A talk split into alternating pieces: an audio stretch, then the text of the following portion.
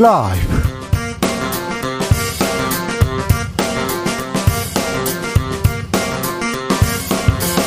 (2023년 6월 7일) 수요일입니다. 안녕하십니까, 주진우입니다. 지난 30여 년간 전국을 떠들썩하게 한 수많은 강력사건 뒤에는 이분이 있었습니다. 대한민국 최초 강력계 여형사, 수많은 최초 수식어를 가지고 계신 분인데요. 형사 박미옥의 저자 박미옥 작가한테 34년의 경찰 인생, 그리고 철학, 그리고 정유정에 대해서 물어보겠습니다.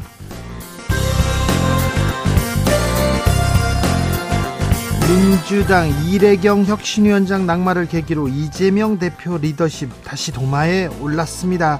민주당 혁신의 길로 갈 수 있을까요? 혁신 이루어낼 수 있을까요? 공동혁신구역에서 고민해봅니다. 일본 후쿠시마 오염수 방류 작업 초읽기에 들어갔습니다. 그런데 후쿠시마 앞바다에서 세슘 우럭 나오면서 불안감 높아지고 있습니다. 우리는 괜찮다고 하는데 오염수를 바다에 방류하는 것 말고는 방법이 없을까요? 그리고 한일 양국의 초계기 갈등, 봉합이 서둘러 되긴 했는데 왜 이렇게 다른 얘기는 없는 건지 지금은 글로벌 시대에서 깊이 다뤄봅니다. 나비처럼 날아 벌처럼 쏜다. 여기는 주진우 라이브입니다.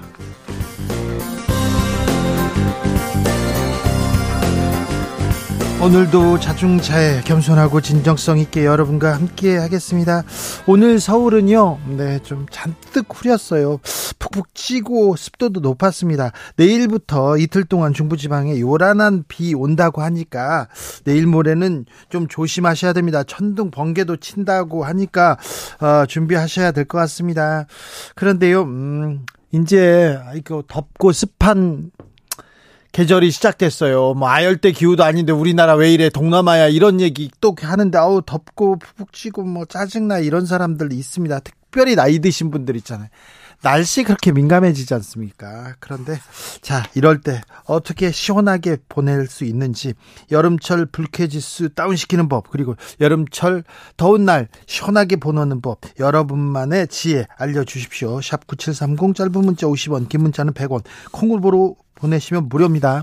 이럴 때 이렇게 저희도 시원한 거 막 이렇게 보내주고 그래야 되는데 KBS는 뭐 공영방송이고 돈이 많지 않습니다.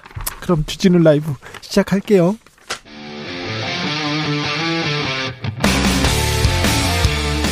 탐사보도 외길 인생 20년, 주 기자가 제일 싫어하는 것은?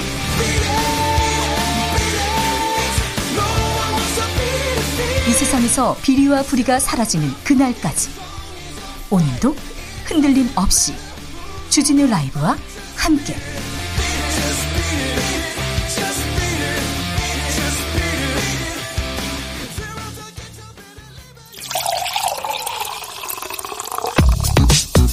진짜 중요한 뉴스만 쭉 뽑아냈습니다. 주스 정상근 기자, 어서 오세요. 안녕하십니까. 7942님께서 문자 주셨습니다. 주 기자님, 버스에서 들으니 반갑습니다. 양재에서 용산 방향 고속터미널 근처 지나는 0411 초록버스 기사님, 볼륨 좀 크게 키워주셨으면 좋겠어요. 많은 분들이 같이 듣게. 퇴근길에 주진우 라이브 같이 들으면 시원하게 보낼 수 있습니다. 그렇죠? 네, 그냥 그렇다고요. 자, 뉴스 시작합니다. 네. 한국노총이 경사노위 참여 중단을 선언했어요. 네, 한국노총은 오늘 전남에서 긴급 중앙집행위원회를 열고 대통령 직속 노사정 사회적 대화기구인 경제사회노동위원회 참여를 전면 중단하기로 했습니다. 아니, 그래도 대화를 해야 되는데, 회의해야 되는데 왜 중단했답니까? 네, 다만 이 탈퇴할지 여부는 결론이 나지 않았는데요. 이 며칠 전 있었던 유혈 진압 논란과 관련된 것으로 보입니다. 네. 한국노총은 민주노총이 1999년 경사노위 전신인 노사정위원회를 탈퇴한 이후에도 노사정 사회적 대화기구에 참여를 해왔는데요. 네. 그러다 박근혜 정권에서 해고 규제 완화를 추진하다 이에 반발해 경사노위를 탈퇴한 바 있고, 이후 문재인 정부 시절 이 문재인 대통령의 청와대 초청 만찬 과정에서 복귀를 선언한 바 있습니다. 민노총은 정부와 대화가 지금 닫혀 있어요. 한노총은 계속 하고 있었는데 네, 하지만 이번에 한국노총이 노사정 대화에 불참을 선언함으로써 노동계와 정부 사이에 이 공식적인 대화 창구가 닫혔습니다. 노조 탄압 중단하라 이렇게 반발합니다. 노조가 적이 아닌데 정부에서 너무 적대시한다 이런 얘기를 하는데 김성태 국민의힘 상임의장이 한노총 출신입니다. 그래서 한노총 출신이 지금 정부 여당에도 많이 있는데 지금 한국노총에서도 대화를 하지 않겠다고 하는데 이러면 어디로 가는 건지 이렇게 대결만 할 건지 안타깝네요. 후쿠시마 앞바다에서 우럭이 잡혔는데요. 세슘 우럭이었어요. 네, 일본 후쿠시마 제1원자력발전소의 오염수 해양 방류가 초입기에 들어간 가운데 인근 항만에서 잡힌 우럭에서 일본 기준치의 180배에 달하는 고농도 세슘이 검출됐습니다. 앞서 지난 4월 같은 장소에서 잡힌 쥐노래미에서도 고농도의 세슘이 검출된 바 있는데요. 이거 도쿄전력이 잡았고요. NHK 등 일본 언론에서 보도된 내용입니다.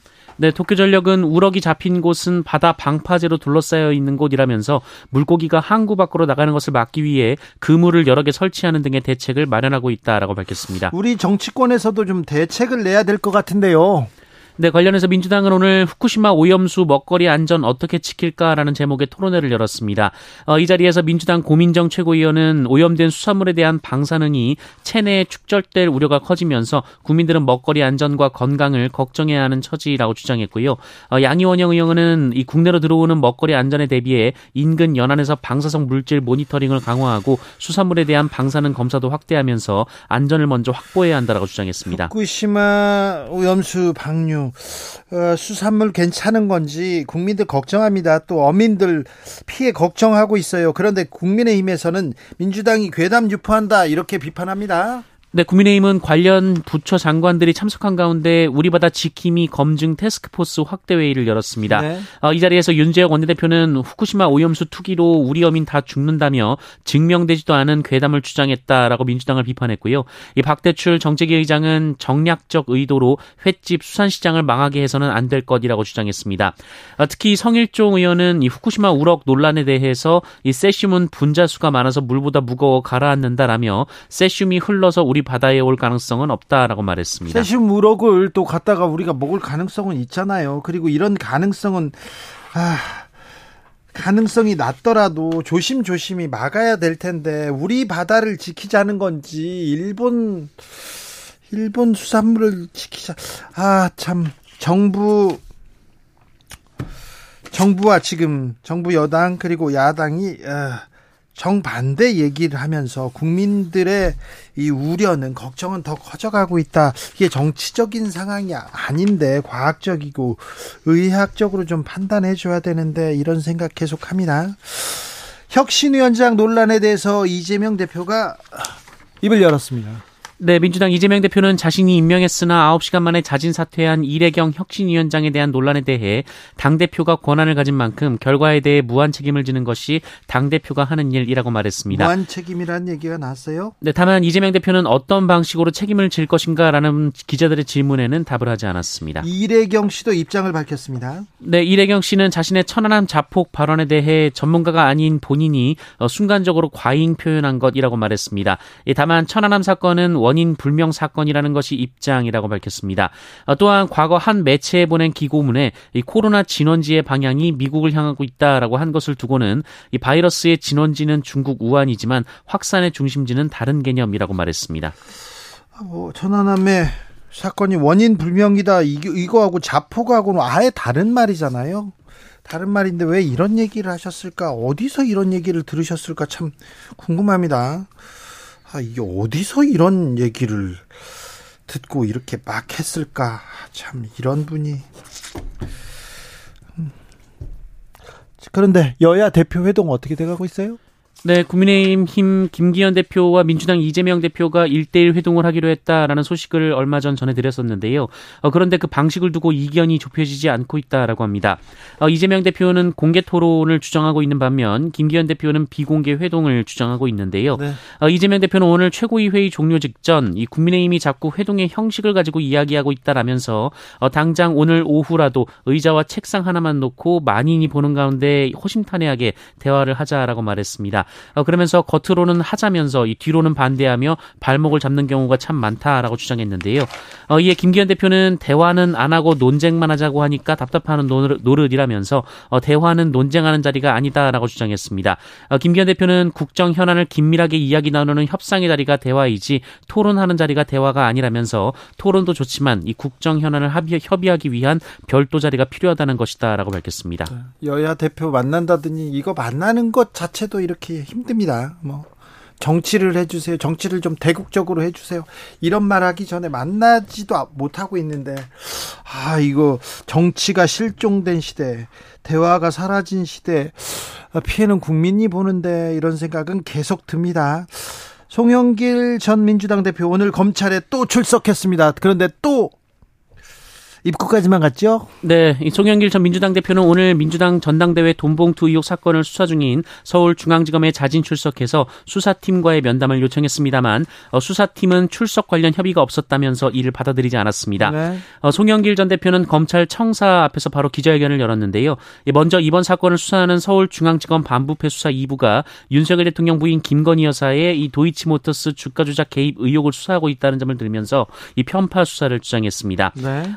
송영길 전 대표는 검찰이 도이치모터스 사건은 수사를 사실상 중단하고 모두 돈봉투 사건에 올인하고 있다라면서 이 고려말 무신 정권의 머슴노비 사병 같은 모습이라고 주장했습니다. 검찰청 앞에 와가지고 도이치모터스는요, 한동훈은요 이렇게 하고 돌아갔습니까? 네, 1인 시위를 하고 갔습니다. 네, 1인 시위를 하고 돌아가셨습니다. 박희영 용산구청장 보석으로 풀려났네요. 네, 이태원 참사에 부실하게 대응한 혐의로 구속 기소된 박희영 용산구청장이 5개월여 만에 석방됐습니다. 법원은 오늘 박희영 구청장과 최원준 전 용산구 안전재난과장의 보석 청구를 인용했는데요. 네. 이로써 박희영 구청장은 오늘 석방돼서 조만간 업무에 복귀할 것으로 보입니다. 박희영 구청장은 지난 2일 이 보석신문에서 참사 여파로 정신질환을 앓고 있으며 적절한 방어권을 행사할 필요가 있다라고 주장한 바 있습니다. 참사 여파로 정신질환을 앓고 계신 박희영 구청장은 곧 용산구청장 업무에 복귀할 거라고 합니다. 유족들은 오늘 보석이 웬 말이냐, 구속해서 수사해라, 제발 좀 수사를 해달라고 구청장 나오는 길에 틀어누워서 울고 있더라고요. 오늘도 유가족들은 거리에서 책임자 처벌, 그리고 왜 이 참사가 벌어졌는지 밝혀달라고 외치고 있습니다. 자영업자가 지난 5년간 크게 늘었다는 보고가 있습니다. 네, 어제 민주당 양경숙 의원실에 따르면 지난 2021년 자영업자의 수가 656만 8천여 명으로 지난 2017년에 비해서 184만여 명이 늘었다라고 합니다. 엄청나게 늘었네요. 네, 증가세가 매년 가파른데요. 특히 코로나19가 1년 내내 계속됐던 2021년에는 1년 만에 105만여 명이 늘어서 19.4%의 증가율을 보였는데 같은 기간 근로소득자의 증가율은 2.4%에 불과했습니다. 코로나 시대에 자영업자가 늘었다. 이거 잘 됐을 리가 별로 없는데요. 네, 실제로 자영업자들의 소득은 해를 거듭할수록 악화됐습니다. 자영업자들의 평균 소득은 2017년 연간 2,170만 원이었습니다만 매년 감소해서 2021년에는 평균 소득이 1,952만 원에 불과했습니다. 이 중위소득 역시 2017년 830만 원이었지만 2021년 659만 원으로 크게 떨어졌습니다. 소득 상위 20%의 자영업자들의 평균 소득은 2017년 7,700여만 원에서 2021년 7,300여만 원으로 5.6% 줄었습니다만 같은 기간 소득 하위 20% 영세 자영업자들의 평균 소득은 186만 9천 원에서 84만 1천 원으로 55%나 대폭 감소했습니다. 최근 자영업자들은 크게 늘었는데 자영업자 수익은 크게 줄었다, 이런 보고가 나왔네요. 자영업자들 좀 다독여줘야 되는데, 어려운 자영업자들 좀 구해줘야 되는데, 여야 대표들 만나야 될 텐데, 정치가 복원돼야 될 텐데, 그런 생각 계속됩니다. 전두환 씨의 손자 전우원 씨 주식을 가압류해달라는 박상하 씨의 신청이 법원에서 인용됐습니다. 네, 전두환 전 대통령의 손자 전우원 씨를 상대로 계모 박상하 씨가 법원에 낸 주식 가압류 신청이 받아들여졌습니다. 박상하 씨는 지난달 10일 이 전우원 씨를 상대로 약 4억 8천여만 원 규모의 웨어밸리 주식에 대한 가압류 신청을 했는데요. 네. 이에 따라 전우원 씨는 자신이 보유한 해당 주식을 임의로 매각 처분할 수 없게 됐습니다. 이 웨어밸리는 전두환 전 대통령의 차남이자 전우원 씨의 아버지 전재용 씨가 2001년 설립한 IT 업체입니다. 네. 전두환 일가 비자금 통로로 지목된 곳이기도 한데요. 2013년 검찰 특별환수팀은 이 비자금 관리인이자 웨어밸리 대표인 손삼수 씨로부터 전두환 씨 비자금 5억 5천만 원을 환수한 바 있습니다. 앞서 전우원 씨는 언론 인터뷰 등을 통해 이 웨어밸리가 최근 3년간 현금 배당을 했지만 자신은 이를 받지 않았고 아버지가 가로챘다라고 주장해왔습니다. 또 전우원 씨의 친모는 이 전재용 씨가 생활비가 없을 때 이 박상하 씨가 웨어밸리 주식 양도를 강요했다라면서 이 증여세를 아끼려고 학비를 빌려준 걸 갚는 것처럼 꾸미게 했다라고 주장하기도 했습니다. 전두환 씨 비자금 수사 여기에서 시작하면 됩니다. 웨어밸리 손삼수 씨는 전두환 씨의 비자금 관리인으로 지목됐던 사람이고요.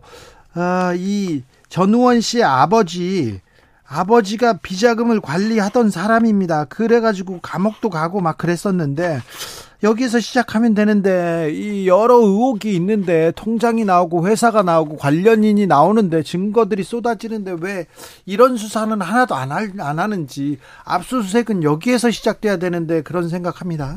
전우원 씨는 뭐라고 해요? 네, 전우원 씨는 당황스럽긴 하지만 억울하진 않다라면서 이 주식을 갖고 싶은 마음은 추워도 없다라고 말했습니다. 이 전우원 씨는 이 박상하 씨가 제시하는 상환 약정서에 따라 다 드리고 싶어도 가지고 있는 게 없다라면서 1,000만 원도 없다라고 말을 했고요. 이 박상하 씨가 주식을 안 갖는다고 해도 본인의 인생에서 없애버리고 싶다라고 말했습니다. 우리나라가 유엔 안보리 비상임 이사국으로 재선출됐습니다. 네, 우리나라가 11년 만에 유엔 안전보장이사회 비상임 이사국으로 재선출됐습니다. 192개 회원국 중 180개국의 찬성표를 얻었는데요. 아태 지역에서 단독 후보로 우리나라가 나선 바 있습니다. 이 안보리 비상임 이사국의 임기는 내년부터 2년이고요. 우리나라는 이번이 세 번째입니다. 정부에서 뭐라고 합니까? 네, 윤석열 대통령은 이를 두고 글로벌 외교의 승리라고 표현했고요. 이 정부는 안보리 비상임 이사국으로서 한반도 문제의 당사자로서 북한의 핵 개발 위협에 대응하기 위한 안보리 차원의 노력에 적극적으로 기여해 나갈 것이라고 밝혔습니다. 안보리는 5개의 상임 이사국, 거부권을 가진 상임 이사국이 있습니다. 미국, 영국, 프랑스, 중국, 러시아 이렇게 5개 나라가 있고요. 10개 비상임 이사국으로 구성되는데 이번에 우리와 함께 비상임 이사국으로 선출된 나라가 아프리카의 알제리, 그리고 시에라리온, 그리고 중남미 가이아나라는 나라가 있습니다. 잘 못 들어보셨죠? 저도 생소합니다. 그리고 동유럽의 슬로베니아가 비상임 이사국으로 이렇게 선출됐습니다. 네. 옛날에요, 그런 얘기가 있었습니다. 그냥 우스갯소리입니다. 이렇게 벤치하고 지나가다가 벤치하고 이렇게 벤치를 긁을 것 같으면 차라리 벽을 박아라, 이런 얘기가 있었어요. 왜 그러냐면요, 저가의 차량, 그러니까 저가의 차량을 타가다가 고가의 차량하고 사고가 나잖아요. 그런데 고가 차량이 잘못했어도 보험금은 저가 차량이 더 많이 올라가는 그런 일이 있었거든요. 이거 잘못됐다고 손본다고 합니다. 네, 금융감독원은 다음 달부터 고가 차량에 부딪힌 저가 차량의 운전자는 수리비와 상관없이 보험 할증이 유예되도록 자동차 보험 할증 체계를 개선한다라고 밝혔습니다. 조금만 쉽게 알려주세요. 네, 말씀하신 대로 그동안 고가 차량과 사고가 발생한 저가 차량은 과실이 적은 피해자라고 할지라도 고가 차량의 수리비가 워낙 많이 나와서, 네, 이 보험료는 이 사고를 낸 고가 차량보다 저가 차량이 더 많이 나오는 경우가 많았는데요. 아이고, 억울하네요. 네, 이에 금감원이 높은 수리 비용을 야기한 고가 가해 차량은 보험료를 할증하되 이 저가 피해 차량은 할증을 유예해서 보험료 부담이 되지 않도록 개선한다라는 방침입니다. 예. 적용 대상은 고가 가해 차량과 저가 피해 차량 간 쌍방 과실 사고 중 저가 피해 차량이 배상한 금액이 고가 가해 차량이 배상한 금액의 3배를 초과하고 또 저가 피해 차량이 배상한 금액이 200만 원을 초과한 사고만 해당을 합니다. 네. 참고로 지난해 기준 고가 차량의 평균 수리비는 410만 원으로 일반 차량의 130만 원보다 3.2배 많았다고 합니다. 사실 고가 차량 평균 수리비 410만 원, 이거 너무 비싼 것 같아요. 외제차료, 고급 자동차 수리비 너무 폭리취하는데 이런 부분도 조금 고쳐라, 좀 똑바로 해라, 이렇게 한마디 하면 잘할 텐데, 그런 생각도 해봅니다. 주스 정상근 기자 함께했습니다. 감사합니다. 고맙습니다. 여름철 시원하게 나는 법, 불쾌지수 낮추는 방법, 나만의 더위 달리기 비법 공개합니다. 황경희님께서 수영이 좋습니다. 수영이 더운 날 수영하고 나오면요 다이어트 되고 시원합니다. 아, 그렇군요. 콜라45님께서는요 에어컨 켜면 시원한데요 전기요금을 걱정하는 시기라서 대신 선풍기와 부채를 사용합니다. 선풍기 부채도 좋습니다. 0147님 뜨거운 물로 샤워를 하고요 따뜻한 차 한잔 하고요 선풍기를 틀고 침대에서 누워서 잠을 청하면 시원하게 잘 옵니다. 이열치열 선조들의 지혜 틀린 것 없습니다. 뜨거운 물로 샤워하라고요? 이 더위예요? 아, 네. 3123님 더위에 기력을 잃지 않도록 단백질을 잘 섭취해야 됩니다. 추천해드리는 음식 하나가 콩국수입니다. 시원하게 들이키면 불쾌지수 싹 날아갑니다. 아, 그렇습니까? 맞아요. 더우면 뭐 입맛도 떨어지고 뭐 먹고 싶지도 않아요. 1918님 주라에서 기분 좋은 소식만 전해주면 아무리 덥고 습해도 웃음꽃이 필 텐데 그런 날이 올까요? 아이고 죄송합니다. 좀 기분 좋은 뉴스 찾으려고 더 노력하겠습니다. 5145님 더위를 이기는 방법 아내 몰래 쓴 카드 명세서를 봅니다. 아내에게 들키면 벌어질 일들을 상상하면 등골이 오싹해집니다. 아, 그럼 좋은 방법이네요. 일단은 카드를 좀 써야 되겠네요. 네, 알겠어요. 교통정보센터 다녀올까요? 정현정 씨.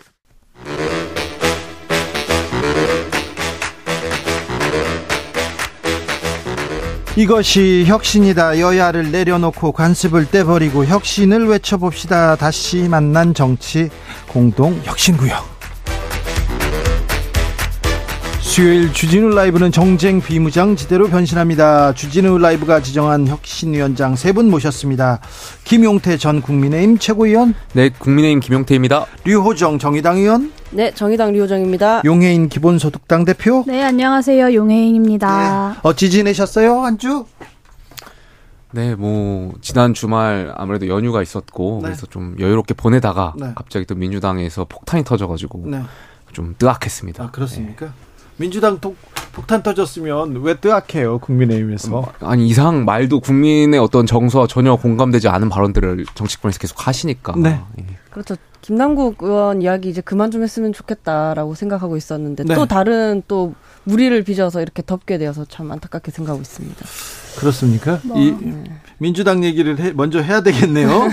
자, 이래경 민주당 혁신위원장 선임된 지 몇 시간 만에 이제 사퇴했습니다. 뭐 천안함 자폭설은 이거는 조금 어디에서 들었는지 이거는 좀 뭐지 이렇게 생각이 들더군요.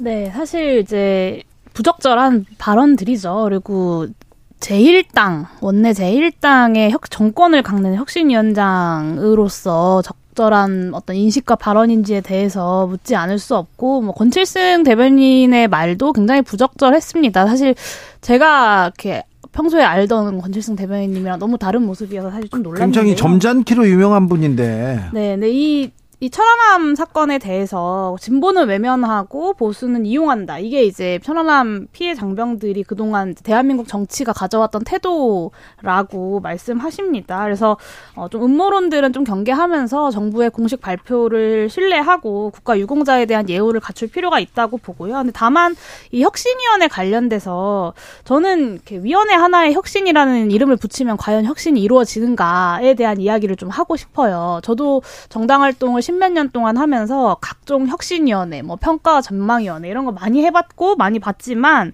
늘 반복되는 정치권의 이런 방식을 과연 국민들께서 신뢰하시나라는 질문을 던지고 싶고 사실 정권을 쥔 혁신위가 혁신을 따로 할 필요가 없습니다. 그냥 지금의 시스템 내에서 해야 할 혁신을 하면 되는데 왜 혁신위를 둘러싼 논쟁들이 이렇게 벌어지냐. 결국에는 이 혁신위를 둘러싼 싸움이 어떤 계파 간의 대리전이기 때문이 아닌가라는 생각이 들고요. 그렇기 때문에 혁신의 방향과 내용이 아니라 위원장을 누가 할 것인지 권한을 얼마나 줄 것인지를 두고 피곤한 싸움들이 이어지고 있다라는 생각이 듭니다. 민주당은 지금 돈봉투, 코인 논란 그리고 지금 혁신위원장 논란 그리고 리더십 문제 계속 터지고 있는데 안에서는 대의원과 당원들의 비율 그리고 또 다른 자리 싸움, 계파 갈등 이런 것만 보이는 것 같아요. 사실 비대위를 가는 것이 좀 그래서 그러니까 현재 지도부가 이선으로 물러나는 것이 뭔가 용납되지 않아서 않을 때 보통 혁신위를 만드는 것 같아요. 지도부 그대로 둔 채로. 이거는 그렇죠. 저희의 네. 경험도 있거든요. 네. 그래서 사실 저는 이래경 이사장님이 누군지 잘 몰랐어요. 그런데 이런 뭐 천안함 자폭설 뭐 이런 것부터 시작해서 또 바로 문제가 되는 것을 보고 역시 혁신이라는 것은 조금 유니콘 같은 게 아니었나. 굉장히 뭐 이렇게 새로우면서 이길 수 있는 인물을 찾는다라는 것이 그것도 뭐랄까 혁신 대상이어야 할 혁신위를 만든다라는 건 그런 거잖아요. 혁신 대상인 지도부가 찾는다라는 것이 좀 힘든 일이 아니었나 싶고 이어서 나온 이 권칠승 수석 대변인님의 말은 굉장히 뜨악스러웠어요. 5.18이나 4.3 망원 때 저희가 그러면 안 된다. 역사적 사실이 이제 다 있다. 정의 내려졌다. 당사자들 가슴에 대목박지 말자 했는데 천안함 사건에 대해서 이렇게 말씀하신 것에 대해서 전 매우 실망스러웠고요. 제가 권칠승 대변인님을 한번 제가 네이버에 검색을 해봤거든요. 그냥 왠지 한번 검색을 해봤는데 수상 이력에 국회를 빛낸 바른 정치 언어상, 모범 언어상을 받으셨더라고요. 말도 안 된다고 생각을 했고 저는 당연히 이제 사과하고 우선 대변인직부터 이렇게 다 내려놓고 오늘 사과했습니다. 네. 그러니까 저는 이번 사태가 민주당의 무능을 보여주는 대표적인 사태 아닌가 생각해요. 그러니까 이재명 대표께서는 이제 이래경 전 위원장에 대해서 과거글에 대해서 몰랐다라고 말씀하셨잖아요. 그러니까 몰랐다라고 말씀하셨다고 보니까 저 몰랐을 수 있는데 그러니까 보통 공당의 기조국 같은 것이 있습니다. 인사검증팀이 다 있거든요. 보통 인사검증을 할 때 SNS 글은 기본적으로 기초 중에 기초인데 과연 민주당이 이것을 안 했을까? 제가 그래서 민주당 관계자들한테 물어봤어요. 도대체 민주당의 기조국이 있을 텐데 왜 이것을 확인 안 했냐?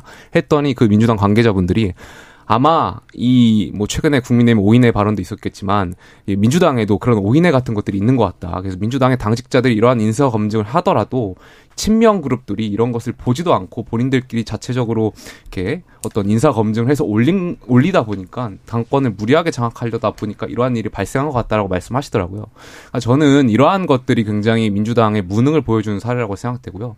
두 번째로 권칠승 대변인, 저는 대변인직 당연히 사퇴하셔야 된다라고 생각해요. 그러니까 일국의 장관까지 하신 분이잖아요. 장관까지 하신 분이 이렇게 국가와 국민을 위해서 목숨 다 바쳐서 호국 장병들에 대한 이러한 생각을 갖고 있었다? 그러니까 저는 그 생각도 굉장히 놀라운데 지금 민주당이 이걸 두둔하는 태도가 저는 더 뜨악스러워요.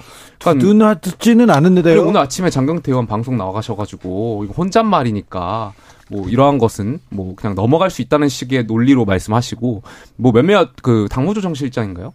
지휘관으로서 책임을 져야 한다는 식의 발언이었다라는 취지였다. 이런 말도 안 되는 발언들을 하고 계신데 아니 그 팩트 체크부터 하셔야 될 것 같아요. 그 천안함 함장께서는 마지막까지 한 명이라도 더 살리려고 노력하시고 마지막에 탈출하신 분이에요. 근데 그러한 분을 두고 세월호 선장하고 저는 헷갈리셨는지 잘 모르겠는데 호국 장병들을 그렇게 민주당이 그런 식으로 비하하는 발언들은 저는 공당으로서 제일 야당으로서 국민들께 이건 당대표가 직접 사과할 사안이다 생각됩니다.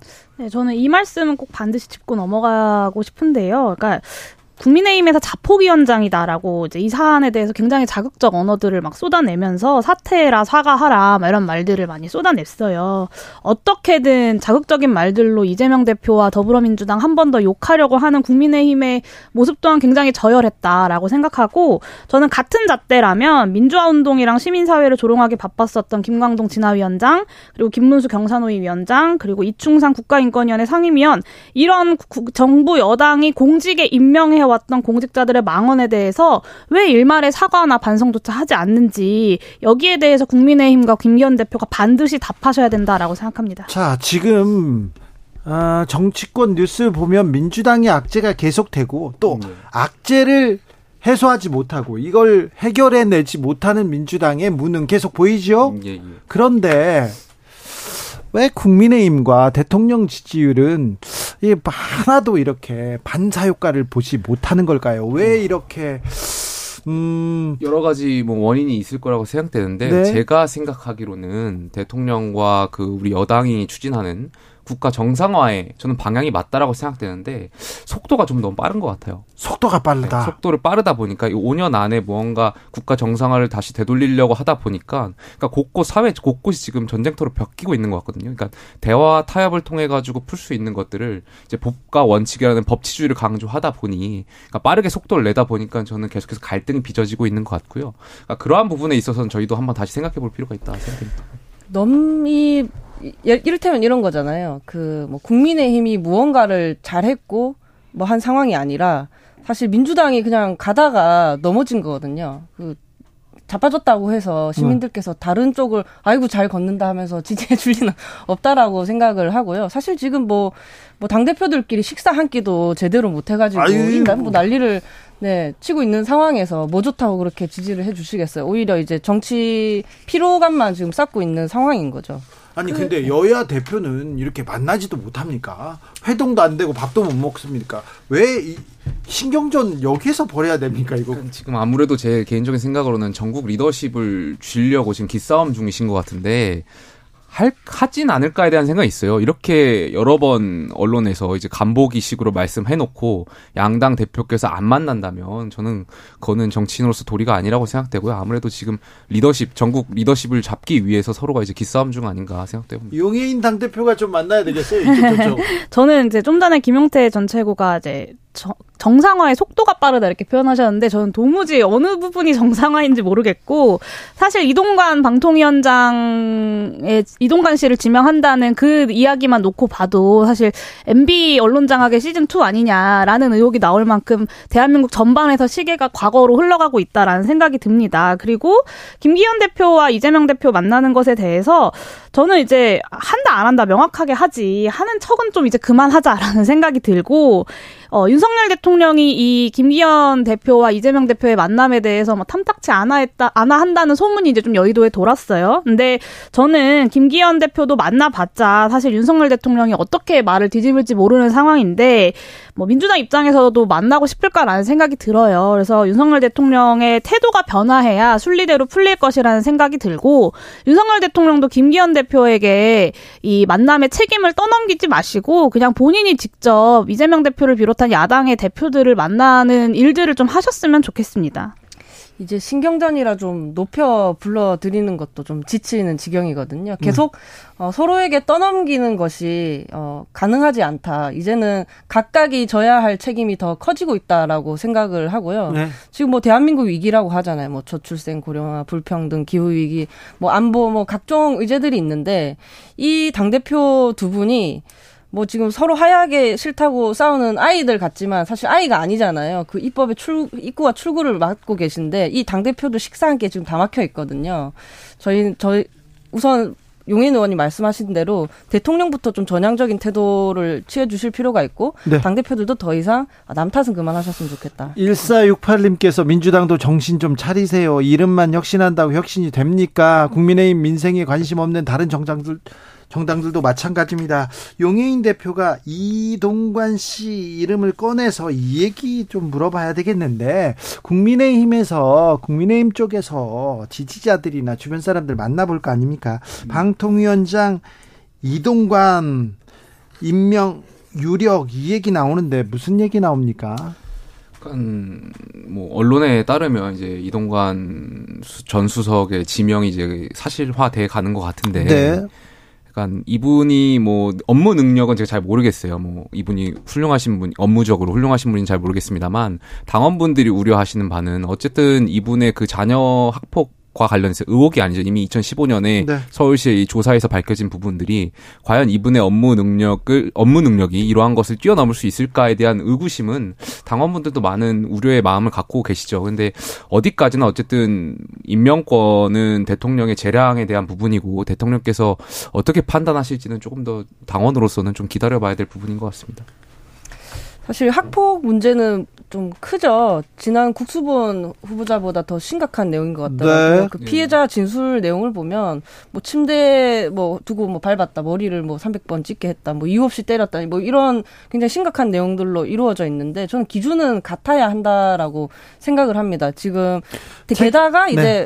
그 학폭위도 제대로 열리지 않은 채 네. 뭐 전학을 했는데 이 그 문제가 네. 더 좀 그 중요한 논점이 될 것 같아요. 그렇죠. 근데 그 과정에서 과연 학폭위가 열릴 지경의 문제가 터졌는데 부모의 개입이 과연 없었을까요? 호출 한 번을 안 했을까요? 그 과정에서 무언가 개입이 없었을지 저는 좀 현실적으로 맞지 않다라는 생각이 들거든요. 네. 네. 같은 잣대로 판단했으면 좋겠습니다. 류호정 의원이 말했는데 침대에서는 밟았고요. 책상에서는 찍었습니다. 그러니까 침대하고 책상이 아니라 지금 좀 네. 다릅니다.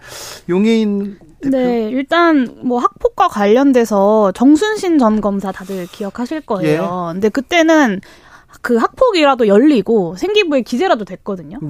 근데 이동관 씨 자녀 같은 경우는 학폭위도 안 열렸고 생기부에도 기록되지 않고 그냥 전학을 갔다는 거예요. 그래서 아무런 분리 없이 수시로 이렇게 대학에 갑니다. 네. 그래서 이제 그 당시에 교감이 사회 고위층 자녀라는 점을 감안했다는 의혹으로 이제 고소고발이 되기도 했었어요. 이거 사안만 놓고 봐도 굉장히 좀 심각한 사안이고 정순신 전 검사 때보다 어떻게 보면 더한 거 아니냐라는 생각이 들고 학폭만 걱정할 때가 아닙니다. 학폭만 걱정할 때가 아니라 이 언론 장악에 대한 윤석열 정부의 정부 정책 기조 자체를 국민의힘에서 다시 돌아보셔야 돼요. 이 이동관 씨가 MBC 시절에 했던 일들 뭐 하나하나 말하기도 입 아픈데 KBS 정현주 사장 해임, MBC 경영진 교체, 그리고 KBS랑 MBC의 낙하산 사장 꼽고 입맛에 맞지 않는 언론에 대해서 여러 가지 보도들을 문제 보도로 분류하고 손석희 씨나 신경민 전 앵커에 대해서 언론인 방송인 블랙리스트 만들어 퇴출하고 이게 다 이동관 씨가 이제 청와대에 있을 때 작품이라는 것이 대통령 기록물을 포함해서 다 밝혀진 사실입니다. 그런데 이런 인물을 다시 청문회까지 해가면서 방통위원장에 앉히겠다. 그것도 현재 방통위원장을 굉장히 무리하게 면직시켜 가면서까지 법적 근거도 없이 저는 이것은 언론장의 의도가 너무 투명하게 보인다는 생각이 들고 학폭뿐만 아니라 전반적으로 언론 정책에 대한 기조 자체를 다시 재검토하셔야 될 것 같습니다. 말씀하신 대로 아직 대통령께서 지명하신 건 아니고 지금 방통위원장, 한상혁 지금 위원장이 가처분도 걸었잖아요. 네. 그러니까 지금 이 부분까지 다 고려해가지고 아마 좀 기다리고 계신 것 같은데, 글쎄요, 좀 지켜봐야 될 부분인 것 같습니다. 네. 지켜봐야 된다고 하는 그러니까 아까 초반에 말씀드렸듯이 네. 그 학폭 관련해서도 이것이 과연 국민 정서와 맞을 네. 것이냐. 그러니까 국민 정서가 쉽게 그렇게 허락하진 않을 것이라고 저는 생각되고요. 네. 이 부분에 있어서는 대통령께서 판단을 좀 기다려야 되지 않을까 네. 생각됩니다. 방통위원장 언론인 중에서 이렇게 선택하는데 굳이 정치인을 또 그 자리에 보내는 것도 또 논란이 될 수 있는데 이 부분 어떻게 되는지 좀 지켜보겠습니다. 그런데 후쿠시마 오염수에 대해서 국민들이 우려가 있어요. 국민들이 우려가 있는데 지금 국민의힘에서는 걱정할 필요 없다. 계속 얘기하지 않습니까? 어떻게 봅니까? 저는 이 부분에 있어서는 좀 IAEA 결과라든지 이런 걸 좀 차분히 기다려야 될 것 같은데 제가 또 이제 민주당이 선동한다라고 말씀드리면 이 두 분이 또 가만히 안 계실 거니까. 그러니까 전 민주당도 일부분 국민들께서는 여기에 대해서 당연히 의구심을 갖고 불안함을 갖고 있는 건 당연하다라고 생각해요. 네. 근데 민주당에 더 나아가 선동하는 부분도 있는 것 같고요. 저희 국민의힘도 저는 며칠 전에 무슨 외국인 교수 불러다가 네. 공청회 한다고 해서 무슨 오염수를 마시면 1리터, 10리터 마셔도 안전하다는 식으로 얘기했는데 그거조차도 전 선동이라고 생각해요. 네. 그러니까 국민의힘이 너무 과도하게 말도 안 되는 그런 외국인 교수는 소신이라고 말하지만 그 외국인 교수가 어떻게 국민의 안전을 담보할 수 있겠습니까? 그런 발언을 왜 여당에서 저는 하는지도 잘 이해가 안 되고. 그러니까 저도 그 여야가 예. 지금 계속해서 이걸 가지고 정쟁화시키고 선동시키려고 하는 것 같아가지고 네. 좀 차분하게 IA 결과를 좀 지켜볼 필요가 있지 않나 저는 그렇게 좀 생각합니다. 류호정. 사실 불안감이 계속 가중되는 게 또 오늘 또 기사 보도도 있었잖아요. 세슘 우럭. 근데 세슘이 우럭에서 180배 네. 이상 네. 검출되었다. 그 앞바다에서. 후쿠시마 앞바다에서. 이런 기사들을 보면 당연히 국민들의 불안감이 가중되는 거고 바닷물만 문제가 아니고 일본에서 들어온 수산물에 대해서도 위협을 느끼게 되죠. 이런 부분들에서 충분히 감안하고 있다. 고려하고 있다. 이런 말들을 정부가 좀 더 적극적으로 해주셨으면 좋겠는데 여전히 계속해서 좀 윽박지름 받는 느낌이죠. 안전하다는데 왜 이렇게 못 믿어? 과학적이지 못한 국민들 이렇게 되면은 이제 대화가 잘 안 되게 되는 거죠. 네. 네. 야당 탓하다 하다가 이제 국민 탓까지 하고 있는 지경인데요. IAEA 얘기하셔가지고 저도 그 얘기 좀 드리고 싶은데 2021년에 일본이 이제 후쿠시마 오염수 방류를 꺼내 들었을 때 우리나라 국회가 가만히 있지 않았습니다. 그 일본 정부의 후쿠시마 방사성 오염수 해양 방출 결정 규탄 및 오염수의 안정성 확보를 위한 적극적인 대책 결의안을 채택을 했어요. 그거를 이제 김기현 대표님이 공동 발의를 하셨습니다. 아마 그래서 그 내용 잘 알고 계실 거고 일본 따위한테 오염수 방출을 합리화하고 정당화할 수 있는 어떤 빌미도 우리가 먼저 제공해서는 안 된다. 그리고 IAEA가 일본과 미국의 입김이 센 기구니까 상대방의 주장을 넙죽 받아들여서는 안 된다. 이게 제가 한 말이 아니라요. 국민의힘 의원님들이 하신 말씀들이에요. 그러니까 뱉은 말을 주워 담기 힘든 건 알겠으나 그렇다면 최소한 국민 여론을 수렴하는 좀 신용이라도 하셔야 되는 거 아닌가라는 생각이 들고 1993년에 러시아 해군이 방사성 폐기물 900톤을 이제 방류를 했습니다. 그때 한국만큼 굉장히 격렬하게 저항하고 반대했던 나라가 일본이거든요.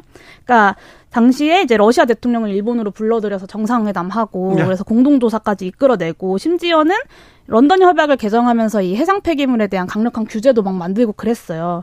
최소한 한국이 이 정도는 해야 되는 거 아닙니까? 근데 지금 국민들의 여러 우려에도 불구하고 거의 마이웨이식으로 정부 여당이 대처하고 있는 건 굉장히 우려스럽고요.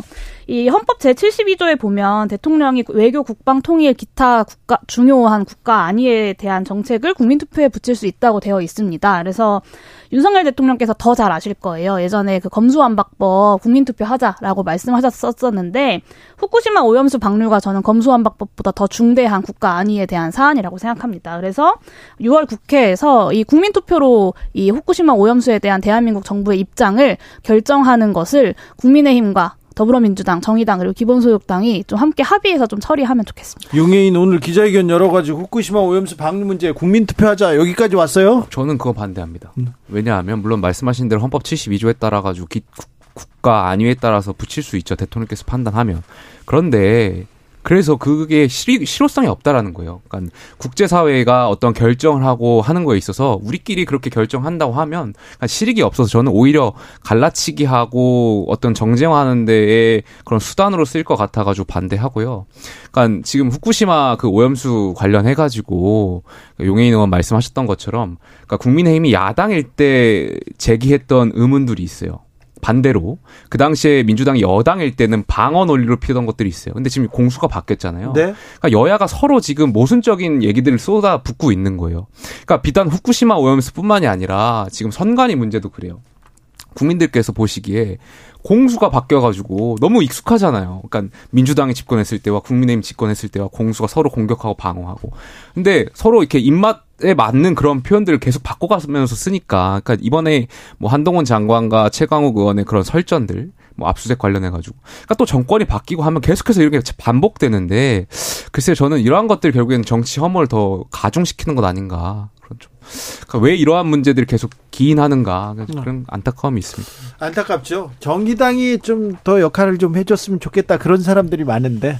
아 저는 근데 국민투표에는 조금 부정적이에요. 이 뒤에 오게 될 혼란을 좀 수습할 수 없게 되지 않을까. 또 대통령께서 또 고집이 보통이 아니신데 좀 국민투표 하면 반대 나올 거라고 저는 생각을 하거든요. 그런데 수용하실까? 그것도 의문이고 또 일본이 오염수 방류하는데 대한민국 동의가 필요 조건인 것도 아닌 상황이기 때문에 김용태 전 최고 말씀처럼 차분하게 토론을 해서 이 피할 수 없는 미래를 대비를 해야 하는 거죠. 뭐 갈등 부추기는 건 좀 선거 때나 했으면 좋겠다. 뭐 그런 저는 실효성이 없다는 완전히 이 국민투표 제안을 잘못 짚으신 거다라고 생각하는데 일본의 오염수 방류를 찬성하냐 아니냐를 그러니까 오염수 방류를 할 수 있게 하자 아니자가 아니라 대한민국의 입장을 정하자는 겁니다. 지금 이거를 둘러싸고 국민적 우려가 굉장히 큰데 이 우려에 대해서 정부 여당은 그냥 괴담 취급하고 있는 것 아닙니까? 그래서 대한민국 정부가 국민을 대표해야 되는 대한민국 정부가 이 오염수 방류 문제에 대해서 어떤 입장을 취할 건지를 국민의 뜻을 받아서 정하라는 거고요. 당연히 결과에 승복해야죠. 윤석열 대통령도 결과에 승복해야 되고요. 저도 국민투표 결과에 승복하겠습니다. 예, 그렇다면 그런 정치적 합의를 가지고 당연히 국민투표를 해야 하는 거고 국민투표 못할 이유 저는 없다고 생각합니다. 이 국민투표에 대해서 윤석열 대통령도 검토해보셨던 바가 있으니까 저는 더 잘 아실 거라고 생각합니다. 김성수님이 국민투표 찬성입니다. 국제적 실효성은 관계없이 우리나라 국민들의 뜻을 확실히 모으는데 좋은 생각입니다. 이렇게 얘기하셨고요. 1414님 오히려 혼란만 더 커질 것 같은데요. 정치권이 뜻을 모아서 혼란을 최소화해 주세요. 정치권이 뜻을 못 모으니까 혼란을 지금 증폭시키니까 하는 얘기인데 이것도 좀 대화를 통해서 좀 이 간극을 줄여줘야 되는데 이거는 어떤 게 진실인지 이 과학에 대한 문제인데 사실에 대한 문제인데 이거를 또 정치적으로 해석하기 때문에 더 혼란이 커지고 국민들은 좀 불안합니다. 불안함이 가시지 않습니다. 오늘 송영길 전 민주당 대표 돈봉투 의혹 나를 조사하라 두 번째 자진 출두했습니다. 그리고는 면담도 조사도 이루어지지 않자 1인 시를 했습니다. 그러면서 무신 정권의 머슴 노비 같다 이렇게 비판했는데 어찌 보셨습니까? 먼저 류호정? 네. 저는 이 야인 시대 BGM이 좀 깔려야 될 것 같은 이 송 전 대표의 비장함은 좀 우습다고 생각해요. 민주당 돈봉투 의혹을 뭐 요즘 너무 논란이 많아서 국민들께서 까먹으실까봐 일부러 계속해서 이렇게 상기시키시는 건지 모르겠고요. 그냥 조용히 계시다가 순리대로 수사를 받고 무죄를 입증하셨으면 좋겠습니다. 보통 자신의 무고함을 인정받기 위한 그런 투쟁을 평범한 시민들은 검찰이 오라면 오고 가라면 가라는 방식으로 성실하게 임함으로써 하거든요. 그렇게 하셨으면 좋겠습니다. 네, 저는 그래서 수사 언제 하죠? 사실 민주당 일부 의원들한테 이 제기되고 있는 전당대회 돈봉투 의혹 되게 국민들 입장에서 심각하게 받아들일 수밖에 없는 사안이라고 생각합니다. 네. 그리고 그나마 좀 일소된 줄 알았던 이 금권 선거가 여전히 좀 거대 정당 안에서 암묵적으로 이루어진 건 아닌지에 대해서 좀 명명백백하게 밝혀져야 될 사안이라고 봐요. 근데 이제 검찰 수사가 4월 초부터 대대적인 압수수색으로 시작해서 피의 사실 유출까지 해가면서 언론에 대대적으로 보도가 되고 국민적 관심사가 됐는데 돈봉투를 받은 인원수가 몇인지, 누가 받은 건지 이런 기초적인 것들조차도 아직도 이제 6월이 됐는데 밝혀진 바가 없습니다. 그러다 보니까 국민 눈높이에서도 순사를 진척시키기보다는 해당 사안을 어느 시점, 뭐 예를 들면 다음 총선까지 이 이슈를 끌고 가려고 하는 거 아닌지 의심할 수밖에 없고, 특히나 야당 관련 사안이기 때문에 검찰 입장에서도 그 어느 사안보다 공정성을 담보해야 될 사안임에도 불구하고 이렇게 질질 끌고 있다는 것은 정치적 수사를 하고 있다는 비판을 피할 수가 없게 만드는 요인입니다. 송영길 전 대표가 자진 출두를 해서 실제로 조사를 받을 거라고 생각해서 출두했겠습니까? 저는 사실상 몸통이라고 검찰에서 지명을 해놓고 제대로 수사 시작조차도 안 하고 있는 태도를 이해하기 어렵기 때문에 이런 상황들이 발생하고 있다고 생각하고요. 민주당에서도 좀 검찰 수사만 요구할 게 아니라 자체 조사 같은 좀 스스로 해결하기 위한 모습들도 보여줘야 한다고 생각합니다. 글쎄요, 뭐 수사기관이 왜 수사 안 하느냐는 식으로 말씀하셨는데 아마 수사기관이 열심히 하고 있는 걸로 알고 있고요. 그리고 보통 수사라는 것이 핵심이 되는 인물들은 마지막에 소환해가지고 하는 것이 관례잖아요. 그리고 형식적으로도 그렇게 여태까지 그렇게 해왔고, 근데 관련해서 굉장히 많은 방대한 녹음 파일과 그 방대한 수사 자료가 있다 보니까 아마 시간이 걸리는 거 아닐까에 대한 생각이 있고요. 송영길 전 대표 같은 경우는 말씀하신 대로 저는 정치적인 쇼를 하고 계신 것 같아요. 글쎄요. 그러니까 이 지금 아마 송영길 전 대표의 입장에서 생각해 보자면, 네. 그러니까 지금 검찰이 최강욱 케이스마다 사안은 다 다르겠지만 그 최강욱 의원이라든지 아니면 MBC 압수수색하는 거, 그리고 이재명 대표와 관련된 것 다 연결해서 뭔가 검찰이 본인은 야당을 탄압하고 있다라는 그 연장선상 안에서 여기에 동승하고 싶으신 거겠지만, 저는 류호정 의원 말씀하신 대로 이 돈봉투 전당대회 의혹에 대한 여론도 그렇게 좋지가 않아요. 녹취록이 다 있고 그렇기 때문에 조금 차분하게 기다리실 필요가 있다라는 말씀 드리고 싶습니다. 오늘은 특별히 세 분한테 30초씩 자기 자랑, 네, 우리 당 자랑 좀 들어보겠습니다. 먼저 김용태?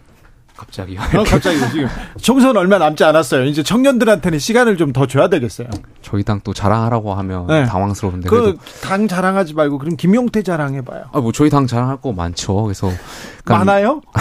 깜짝 놀랐네. 그러니까 저는 당부드리고 싶은 말씀이, 네, 아까 조금 전에 제가 속도가 좀 빠르다라고 했잖아요. 그러니까 국민의힘이 대한민국을 집권했던 세력이고 저는 굉장히 많은 DNA가 있다라고 생각되는데 정치의 기능을 좀 다시 되살려가지고, 네, 국민들 많이 힘들어하시니까, 네, 희망을 드릴 수 있는 여당이 되었으면 좋겠다는 말씀을 좀 드리고 싶습니다. 능력 너무 숨기고 있어요. 너무 안 꺼내요. 좀 꺼내봐요. 보여드리겠습니다. 네.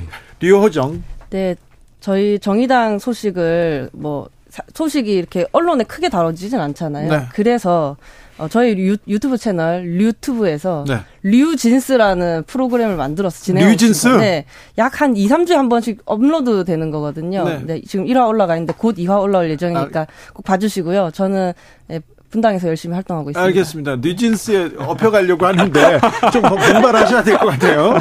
자, 용혜인. 네, 정치는 미래를 만들고 준비하는 일이라고 저는 생각합니다. 그래서 할 일을 하지 않은 정당, 당리당략만 추구하면서 자기 살궁리만 하는 정당은 결국에는 정체성도 가치도 잃어버릴 수밖에 없다고 생각하고, 지금의 여의도에서의 정치가 바로 그런 모습들이기 때문에 국민들께서 실망하시고 있는 거라고 생각합니다. 네, 네, 기본소득당은 언제나 좀 그 소수정당의 존재 가치를 입증하기 위해서 노력해왔다고 나름대로 자부하는데요. 22대 국회에서도 기본소득당이 대한민국의 개혁 입법들을 견인해낼 수 있도록 많이 지지해주시고 또 응원해주시고 유튜브 채널도 구독해주시면 감사하겠습니다. 네, 혁신위원장이 아니라 혁신경쟁, 그다음에 공약경쟁, 정책경쟁, 이렇게 실질적인 경쟁을 해야 되는데 그런 게 좀 빠져가지고 좀 아쉬워요. 김용태, 류호정, 용혜인 세 분 오늘도 감사합니다. 감사합니다. 네, 감사합니다.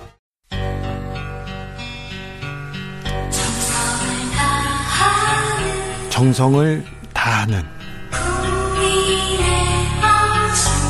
국민의 방송 KBS 주진우 라이브. 그냥 그렇다고요.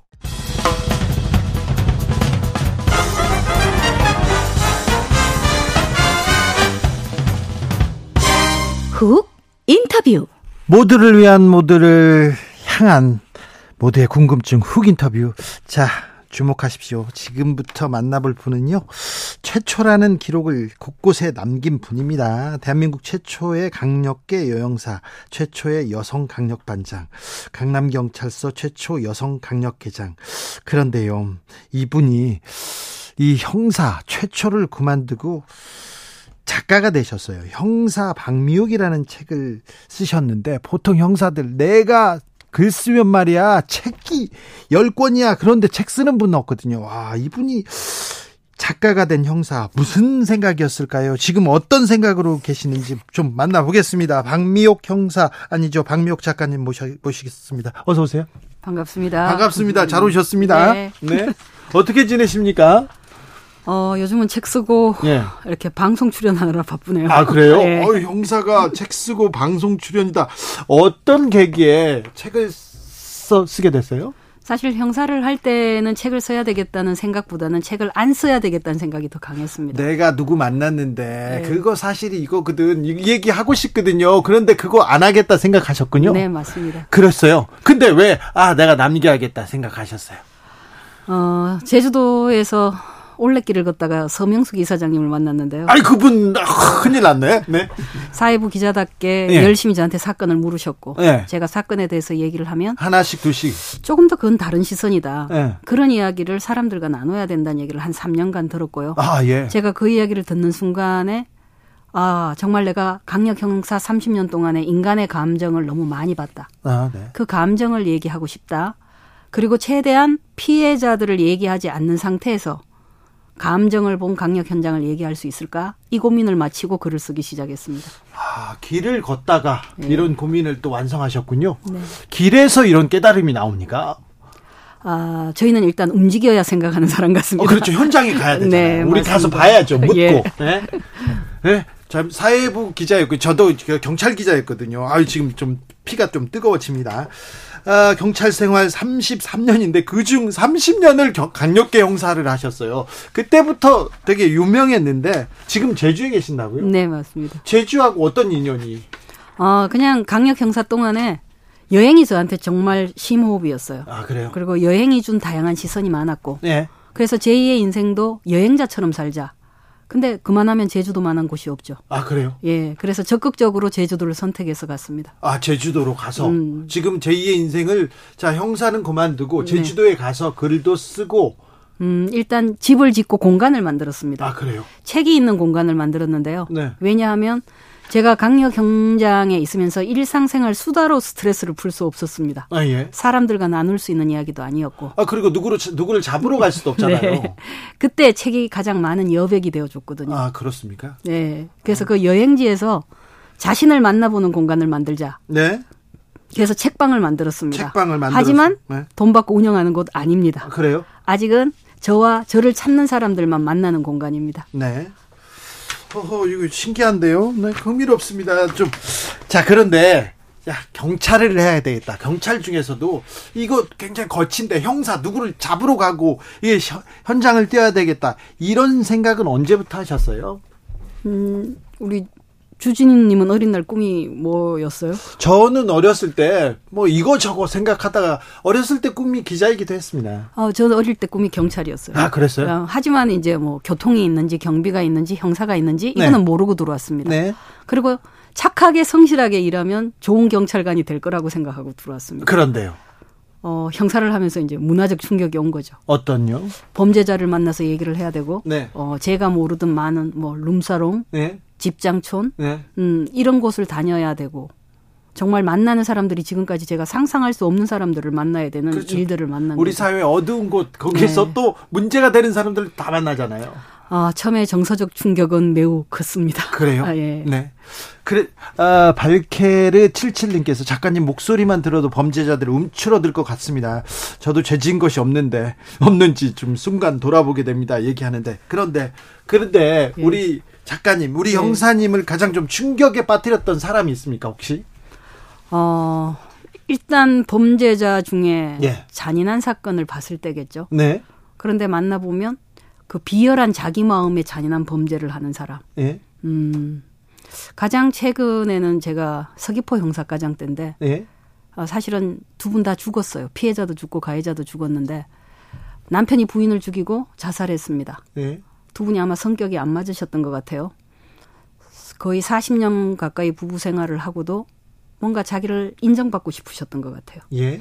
40몇 방을 찔렀는데 거기에 부부가 나누지 못한 많은 분노의 흔적을 봤죠. 예. 그리고 그분이 자살한 현장까지 보고 도대체 인간의 합리화는 어디까지인가. 예. 제가 마지막 가장 잔인하게 보고 나온 사건입니다. 네.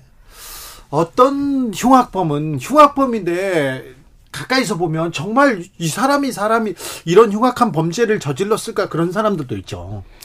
제가 책에 쓴 아주 미안하다고 표현한 범인이 하나 있어요. 예. 담벼락에 매달려 있다가 잡힌 절도범인데요. 예.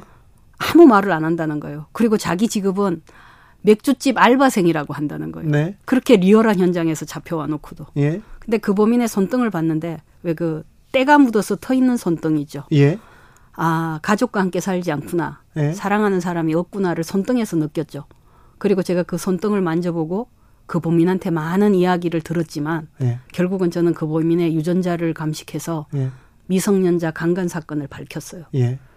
막상 그 범인을 그 추가죄까지 하고 강력 처벌은 했는데 그 손등에 텄던 그 손, 네. 그다음에 끝까지 본인이 맥주집 알바생이라고 말하던 그 모습에서 제가 미안하다고 마지막 한마디를 못했어요. 나는 끝까지 형사여서 네. 너의 유전자를 검색할 수밖에 없었다. 네. 그 말조차 못하고 간 게 정말 미안했던 범인이에요. 그 범인은 끝까지 부인했습니까? 자기 혐의를? 초기에 엄청 부인했죠. 네. 그러다가 저와 면담하고 인정했죠. 예. 근데 아마 절도까지만 인정할 생각이었겠죠. 예. 근데 면담한 제가 미성년자 강간 사건까지 밝힐 거라고는 그러고도 자기 기준으로 인간적 배신을 느꼈을까요? 참 범죄자 이렇게 만나면 인생의 끝을 보잖아요. 그러면서 많은 생각이 들 텐데 최근에 정유정이라는 흉악범이 있습니다. 이 범죄 이렇게 봤을 텐데 어떻게 보셨어요? 우리들이 접하는 거하고 좀 달랐을 것 같은데요. 아직까지 신문을 보고 있지만 지금 아직 수사하고 있고 네. 송치까지 되지 않은 사건이잖아요. 네. 원칙적으로 말하지 않은 시간입니다. 아, 그렇습니까? 말할 수 없는 시간이죠. 아니, 프로파일러들 나와가지고 다 얘기하고 뭐 했다 이렇게 얘기하는데 조금만 해주셔도. 아닙니다. 이 경찰관의 원칙은요. 예? 재판에 가기 전까지 예. 말을 하지 않아야 되는 게 원칙입니다. 그런데 원칙인데 예. 요새는 뭐 정치적인 사건 있잖아요. 예. 경찰 후배들이 막 이렇게 피의 사실 공표하고 그러더라고요. 그건 매우 조심해야 될 일 같아요. 그렇죠. 네. 네. 조심하세요. 네. 조심해. 자. 형사 생활하면서 가장 기억 남는 사건이 있습니까? 그 이유는 뭡니까? 제가 정말 담당 형사로서 최선을 다해야 되겠다고 생각한 일 중에 하나가 제가 목동 양천구에서 강력팀장을 한 5년 했습니다. 네. 그때 아파트 하단에서 강도 강간을 당한 피해 여성이 입에 정액을 물고 2시간을 경찰서까지 걸어온 사건이 있었습니다. 아이고, 증거를 남기려고? 네, 나름대로 그걸 뱉어버릴 수 없어서 그 정액을 입에 문 채 경찰서까지 2시간을 걸어왔는데 그때 저도 당황스러웠죠. 이게 어떤 증거물인지. 그리고 그 2시간 걸어오는 동안에 아마 이분은 한 20년 넘는 세월의 느낌을 받으셨을 거예요. 네. 다행히 그 범인을 잡고 피해자한테 전화했을 때 그 피해자가 한 첫 마디가 그랬습니다. 제가 선택한 그때 당시 행동이 옳다고 말해줘서 고맙습니다. 아, 예. 아, 내가 누군가한테 당신이 옳았다고 말해줄 수 있는 사람이구나. 예. 그리고 우리는 서로가 그렇게 의미가 되어줄 수 있구나. 그때 느낀 담당 형사의 무게가 저를 30년 학양한 것 같습니다. 아, 그래요? 그렇군요. 네. 현장에서 뛰는 사람들은요, 현장으로 막 가고 싶어 해요. 그잖아요. 맞습니다. 저도 오랫동안 쫓던 사람이 있어요. 감옥에 갔는데, 그 사람이 감옥에 가니까 좀 허탈하더라고요. 다시 쫓을 사람이 없어졌으니까. 물론 지금 나와가지고 잘 살고 있습니다. 특사로 풀려나가지고. 자, 현장으로 돌아가, 현장에 대한 그 애정이 있는 분이잖아요. 그런데 경찰을 좀 빨리 끝내셨어요? 정년을 7년 남겨놓고 그만두셨으니까? 지금 현재 여기도 현장입니다. 아, 그렇습니까? 예, 제 삶의 현장이죠. 아유, 나 잡으러온 건 아니죠. 네. 한편으로 보면 네. 제가 태어나서 제 삶을 어떻게 살고자 할 때 첫 번째 직업의 도구를 경찰관으로 선택한 거고요. 예. 다시 또 살아나는 어떤 시간을 살기 위해서는 아까 현장 얘기하셨잖아요. 네. 간부가 돼 보니까 책상에 앉아서 네. 입만 놀리고 있더라고요. 아, 네. 그래서 그만둬야 되겠다는 생각도 한 거고 아, 네. 다시 가열찬 현장을 살겠다고 나온 게 또 지금 이 지금요? 현장입니다. 그래서 지금 궁금해요. 진제부터 시작입니다. 예. 황경희님, 원칙은 원칙 지키시는 모습 멋집니다. 지금 현직의 후배님들이 좀 본받으셔야 될 것 같습니다. 형사뿐만 아니라요. 다른 사람들도 좀 이렇게 좀 본받았으면 해서 그렇습니다. 자. 경찰을 그만두고 다시 현장으로 돌아왔다. 이게 뭐 슬럼프 때문이나 뭐 그런 건 아니고. 그런 거 아닙니다. 자, 제2의 인생을 네. 형사가 아니라 다른 직업으로 살겠다. 예, 많은 분들이 이제 제주도를 선택하면 일단 시로 간 줄 알아요. 예. 아닙니다. 적극적인 또 다른 역동적 삶을 살려고 제주도를 선택했고요. 네. 그곳에서 열린 마음으로 오는 여행자들. 네. 그분들을 만나면서 자신을 들여다볼 수 있는 공간을 만들자. 예. 그리고 나 또한도 경찰을 떠나서도 나를 들여다볼 수 있는 사람이 되려고 글을 쓴 것 또한도 삶의 도구고요. 아, 예. 그리고 지금 이렇게 방송에 나온 것도 네. 그런 마음을 전달하기 위해서죠. 예, 예. 내가 본 30년의 현장은 네. 인간이 감정으로 인해서 터진 현장이더라. 아, 그렇죠. 우리는 왜 우리의 감정을 못 들여다보는가. 네. 그것을 또다시 다른 방법으로 또 보고자 하는 현장을 살고 네. 있습니다. 아주 치밀하게 계획된 그런 범죄도 있지만 감정적으로. 그리고 그 인정받지 못해서 사랑받지 못해서 그렇게 우발적으로 그런 사람들 많아요. 인생을 그르치는 사람들. 강력 사건에서 대부분 90% 95%가 지인 간의 범죄, 네. 사랑하는 사람을 죽인 범죄, 나를 인정받지 못해서 저지른 범죄. 그게 주로 남 탓한 사람들이 저지른 일이죠. 네. 그 문제를 많이 봤기 때문에 사실은 남을 보기 전에 나를 먼저 보자. 이 예. 말을 하고 싶었습니다. 그래요? 예. 그런데 제주도예요. 제주도 여행객들 조심하셔야 되겠네. 뭐 그런데 제주도에서 여행을 하면서 나를 좀 쳐다보겠다. 나를 여행 오면서요. 사람들이 얼마나 마음이 열리는지 모릅니다. 네. 아, 그럴 때 얘기를 나눠야죠. 아, 그렇습니까? 예. 네. 이 도심에서 이 규격화된 빌딩 속에서 나눌 때 이야기와 예? 하늘이 8, 90% 보이는 공간에서 책을 놓고 마당을 보면서 나누는 대화는 다릅니다. 네. 최근 이제 벌어지는 사건들 있잖아요. 뭐 여성 혐오 범죄도 있고, 뭐 다른 범죄도 있고 그런데 어떤 생각이 듭니까? 최근 요즘은 너무 좀 그런 것 같아. 아까 제가 처음 시작할 때만 해도 생활형 범죄가 많았던 것 같아요. 예. 절도, 강도, 뭐 공갈범. 예? 응? 그러다가 루저 범죄. 예? 내가 사회 속에서 진 사람 같다. 예? 남들보다 못 가진 자 같다. 이들의 범죄. 그런 사람들이 많죠. 예. 그 다음 요즘이 자기 분노를 못 참은 범죄. 예. 너무나 자기 합리화를 위한 범죄가 많다는 생각이 듭니다. 예. 맞아요. 그거 약간 조금 어떻게 좀 다독이는 방법이 없을까요? 대화를 해야 되는데. 저는 그렇게 이야기합니다. 나를 인정하는 방법이 타인을 인정하는 방법이다. 네. 그런데 문제가 동일시하려고 하죠. 그렇죠. 나랑 똑같아 주길 바라요. 네. 나와 같은 마음으로 사랑해 주길 바라고. 네. 나와 같은 시간에 밥 먹어 주길 바라고. 네. 나와 같은 걸 바라보길 바라요. 네. 그래 놓고 나한테는 나대로 봐달라고 얘기해요. 예. 이게 얼마나 모순이에요. 아, 그러네요. 예. 그런데 그게 가장 가까운 사람한테 그 요구를 하고 예. 가장 가까운 사람들이 감정이 많이 쌓여 있다는 게 제가 본 현장이었죠. 그렇죠. 네. 그래서 이제는 그걸 풀어 헤쳐놓고 이야기하는 예. 또 다른 공간을 만들고 예. 그 이야기를 하고 살고 싶은 거죠. 풀어 헤쳐놓고 얘기하는 게 그게 쉽지 않아요. 대단한 용기이기도 하고요. 나를 이렇게 들여다보고 꺼내놓고 얘기한다 그거 쉽지 않잖아요. 그래서 자연을 택했고 제주도를 택했습니다. 아, 그래요? 조금 더 풀어 헤쳐질 수 있는 공간. 네. 그래서 좀 작가님 좀 행복해지셨습니까? 사실 제가 퇴직을 하고 사람들이 백수라고 생각하는데 직업이 몇 가지 있습니다. 네. 일단 제 공간을 열심히 가꿔야 되는 집사고요. 예. 그다음에 제 인생을 이렇게 따박따박 살아야 되는 네. 저를 운영하는 단독 회사의 주인공입니다. CEO네요. 네. 예, 그중에 이제 책도 하나 나온 거고 예. 책방도 만든 거고 예. 그리고 어느 작가의 어시스트를 하고 있습니다. 아, 그래요? 예, 그림 운송도 하고 액자도 리폼하고 서울 전시 때 10일씩 15일씩 여기 와서 예. 열심히 일도 하고요. 그러면서도 서울과 같지 않은 여유를 느끼는 게 집에서 책방을 갈 때 하늘 한번 쳐다보고 예. 작업장으로 건너갈 때 마당을 밟고 이 호흡 하나가 저를 굉장히 여유롭게 합니다. 네. 아, 그래요. 그런데 작가님, 아, 내가 이 일을 그만두면 내가 잘 견딜 수 있을까, 버틸 수 있을까 그렇게 생각하는 사람이 많아요. 제2의 인생을 누군가는 시작해야 돼요. 그 한 가지 직업으로 죽을 때까지 이렇게 사는 사람은 매우 행운아들 몇몇 말고는 다 이렇게 제2의 인생, 제3의 인생 도전해야 되는데 아, 도전을 두려워하는 사람한테도 한마디 해주세요. 많은 분들이 제가 준비가 돼서 퇴직한 줄 알아요. 그러지 않으셨습니까? 아, 그럼요. 연금에서 공과금 제외하잖아요. 네. 정말 기초생활비밖에 남지 않습니다. 아이고, 너무 안타까워요. 그 형사님들, 경찰, 공무원들 너무 고생했는데 그렇다고 연금이 이렇게 좀 풍족할 그것도 안 되잖아요. 하지만 앞으로 열심히 일하면서 약간의 경제활동을 하고 살아야 되는 게 또 우리 현실인 것 같아요. 예. 그럴 때 체력이 남고 호기심이 남을 때 그만둔 거거든요. 네. 그래서 한 달에 100이든 200만 원을 벌 수 있는 경제적 활동을 하고 노력하면서 결국 찾은 건 무엇이냐면 네. 제가 저로서 사는 길입니다. 아, 나로서. 예, 그 앞서에는 조직의 생활을 했고 예. 범인이 잡은 스케줄대로 움직였고 그렇죠. 그다음에 맡겨진 책임만큼 현장에 대응하기 위해서 24시간을 살았거든요. 예.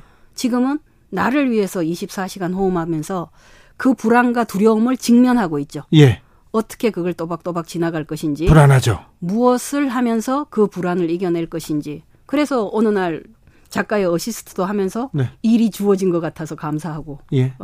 마당에 잔디를 뽑으면서도 이게 내 일이라고 기뻐하고 예. 책방을 꾸미면서도 꾸며놓을수록 내가 원하는 그 사람들이 이곳에 올 것이라는 믿음으로 차곡차곡 가고 있는 거죠. 아, 네.